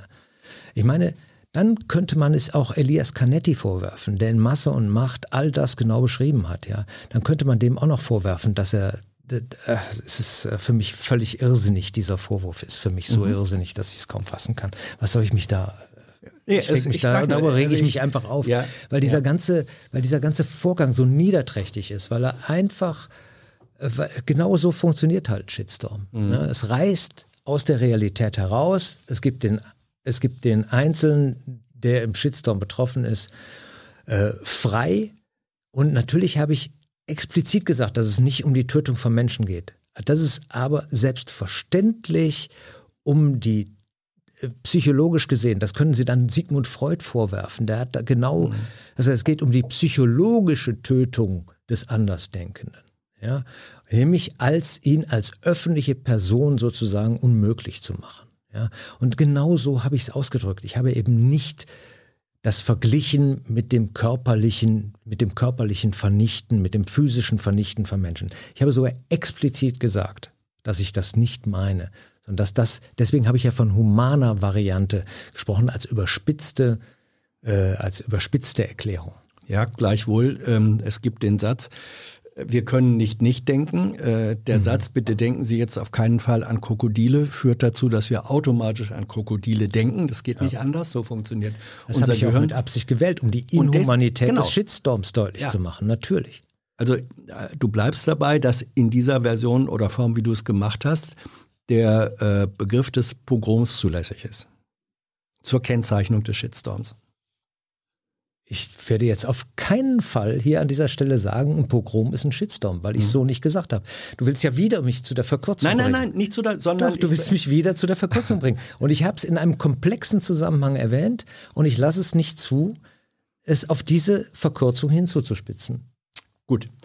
Warst du. Insofern ist das Thema für mich beendet. Ja? Schlicht und einfach. Jetzt an diesem Punkt hier auch. Ähm, hier wird gefragt, äh, warst du in der Schule Klassenclown? Nee, eigentlich, ja, wir haben eigentlich viel Spaß gehabt in der Schule, war auch nicht ungern in der Schule, haben viel, viel Jokes gemacht, viel Scheißdreck gebaut, aber eigentlich war ich da jetzt nicht besonders hervorstechend oder so. Und du begreifst dich auch heute nicht als solcher. Das war dann die Folgefrage. Oder doch? Als Klassenclown, Mhm. weiß nicht genau, was das bedeuten würde. Also ich fühle Naja, mich schon als jemand, der dafür zuständig ist, die Dinge auf eine humoristische Ebene zu ziehen und damit auch erträglich zu machen oder sie äh, zu hinterfragen und lächerlich zu machen. Ja. Äh, Mhm. Da schließt sich natürlich, hatten wir schon angedeutet, auch die Frage an, ob du inzwischen das Buch von Alice Hesters gelesen hast. Titel Was weiße Menschen über Rassismus nicht äh, wissen wollen, aber wissen sollten. Oder nicht gerne hören, aber wissen sollten. Ich wüsste nicht, warum ich jemandem Rechenschaft schuldig bin darüber, was ich gelesen habe und was nicht. Nein, das ist einfach ein- eine interessierte Frage. Manchmal wird ja auch gefragt, welches Buch würdest du, würdest du empfehlen? Das ist ja auch eine legitime Frage. Mhm. Und weil du dich über das Buch geäußert hattest ich habe einmal, mich nicht über das Buch geäußert. du hast gesagt, dass dir ein Buch, ich glaube Flughafenbuchhandlung oder Bahnhofsbuchhandlung aufgefallen sei und eigentlich Genau. Wäre es fast ein Reiz gewesen, es zu lesen, aber dann bei dem Titel und so weiter hättest dich dann doch, da hast du dich schon über das Buch geäußert. Nee, ich habe mich über den Titel geäußert, über Ah, den Titel des Buches. Das heißt, ich habe niemals behauptet, dass ich mich in irgendeiner Form inhaltlich über das Buch äußern könnte. Mhm. Ich habe gesagt, dass der Titel mich dazu gebracht hat, es nicht zu lesen. Mhm. Das ist, äh, nee, sage ich jetzt nicht. Ähm, Doch, kannst du ruhig sagen. Also wenn jemand sagt, ein Titel bringt mich dazu, das Buch nicht zu lesen, das bedeutet ja, der Titel hat bei dir offenbar ein Framing in Gang gesetzt, wo du dann sagst, nö, äh, wenn das im Titel steht, dann muss ich ja so und so etwas annehmen. Nein, der Titel schließt mich doch schon aus. Der Titel des? Buches, der Titel, was weiße Menschen nicht über Rassismus wissen Ja. wollen, heißt das. Das heißt, jemand urteilt aufgrund von Hautfarbe über das, was ich will. Hm? Wenn jemand Das ist eine Zuspitzung, eine fast satirische Formulierung. Ich meine, dann müsste man doch. Ja, aber das dann kann ich doch darauf Programm reagieren, dann kann ja. Mhm. ich doch auch sagen, äh, dass, dann interessiert mich das Buch doch nicht. Wenn er doch schon eh weiß, was ich will, warum muss ich es dann noch lesen? Ja, das sind aber Stilmittel der Das war- Darstellung, die auch deine im Programm sind, oder? Sie Äh. ist so gesehen fast eine Kollegin? Ähm, ich weiß es nicht, ehrlich gesagt. Ich, dafür hätte ich das Buch lesen müssen, um das zu wissen. Der Reiz ist nach wie vor nicht da, es zu lesen. Aber ich habe natürlich reingeguckt in das Buch. Ah, und? Irgendwas revidiert? Nö. Nö. Warum, warum? Ich habe ja, warum soll ich was revidieren, was ich über den Titel gesagt habe? Nee, habe ich eigentlich nicht. Wüsste ich auch nicht. Ich hätte auch gar kein Problem damit, mich zu revidieren, weil übrigens, das wird auch oft unterschätzt, weil äh, wenn, ich, wenn ich der Meinung bin, dass ich was Falsches gesagt habe, ist eigentlich nichts einfacher, als zu sagen, oh, da habe ich mich geirrt. Auch das wurde gefragt, hänge ich direkt ein. Äh, könntest, gibt es Themen oder Thesen, wo du sagst, jetzt sozusagen im näheren Rückblick oder überschaubaren Rückblick, wo du sagst, hätte ich, da lag ich falsch, hätte ich mal lieber nicht machen sollen, war einfach falsch. Naja, äh, gibt natürlich viele Dinge, die von der Zeit überholt sind. Also ich merke das immer, wenn ich in alte Programme reingucke, da denke ich, da sind Dinge drin, wo ich heute denke, hm, würdest du heute anders formulieren oder ähm, äh, werden auch Dinge von der, von der, von der Wissenschaft überholt. Äh, dann stelle ich immer wieder fest, dass ich also in den Programmen, in denen ich in in, in 90ern oder äh, in den Anfang der 2000er Jahre gearbeitet hat, also als noch nicht die Arbeit mit Google möglich war einfach, ne? oder dass du, dass du, du hast einfach weniger gegoogelt. Das heißt, du hast einfach auf, auf unfassbar viel weniger Wissen zugreifen können. Und dann habe ich erstmal festgestellt, wie oft man da kleine Sachen im Programm hatte, die sich im Nachhinein als gar nicht richtig erwiesen haben. Oder wenn ich dann Google heute frage, ähm, äh, äh, wie bin ich denn damals darauf gekommen? Auch das habe ich mal gemacht teilweise. Dann äh, kann ich das gar nicht mehr verifizieren für mich. Also da gibt es natürlich zahlreiche Dinge. Ich finde, man ändert auch so seine Grundhaltung, seine Meinung ab und zu. Das sind oft so Sachen, die haben was mit Bewertung und Gewichtung zu tun, die sich verändern im Leben.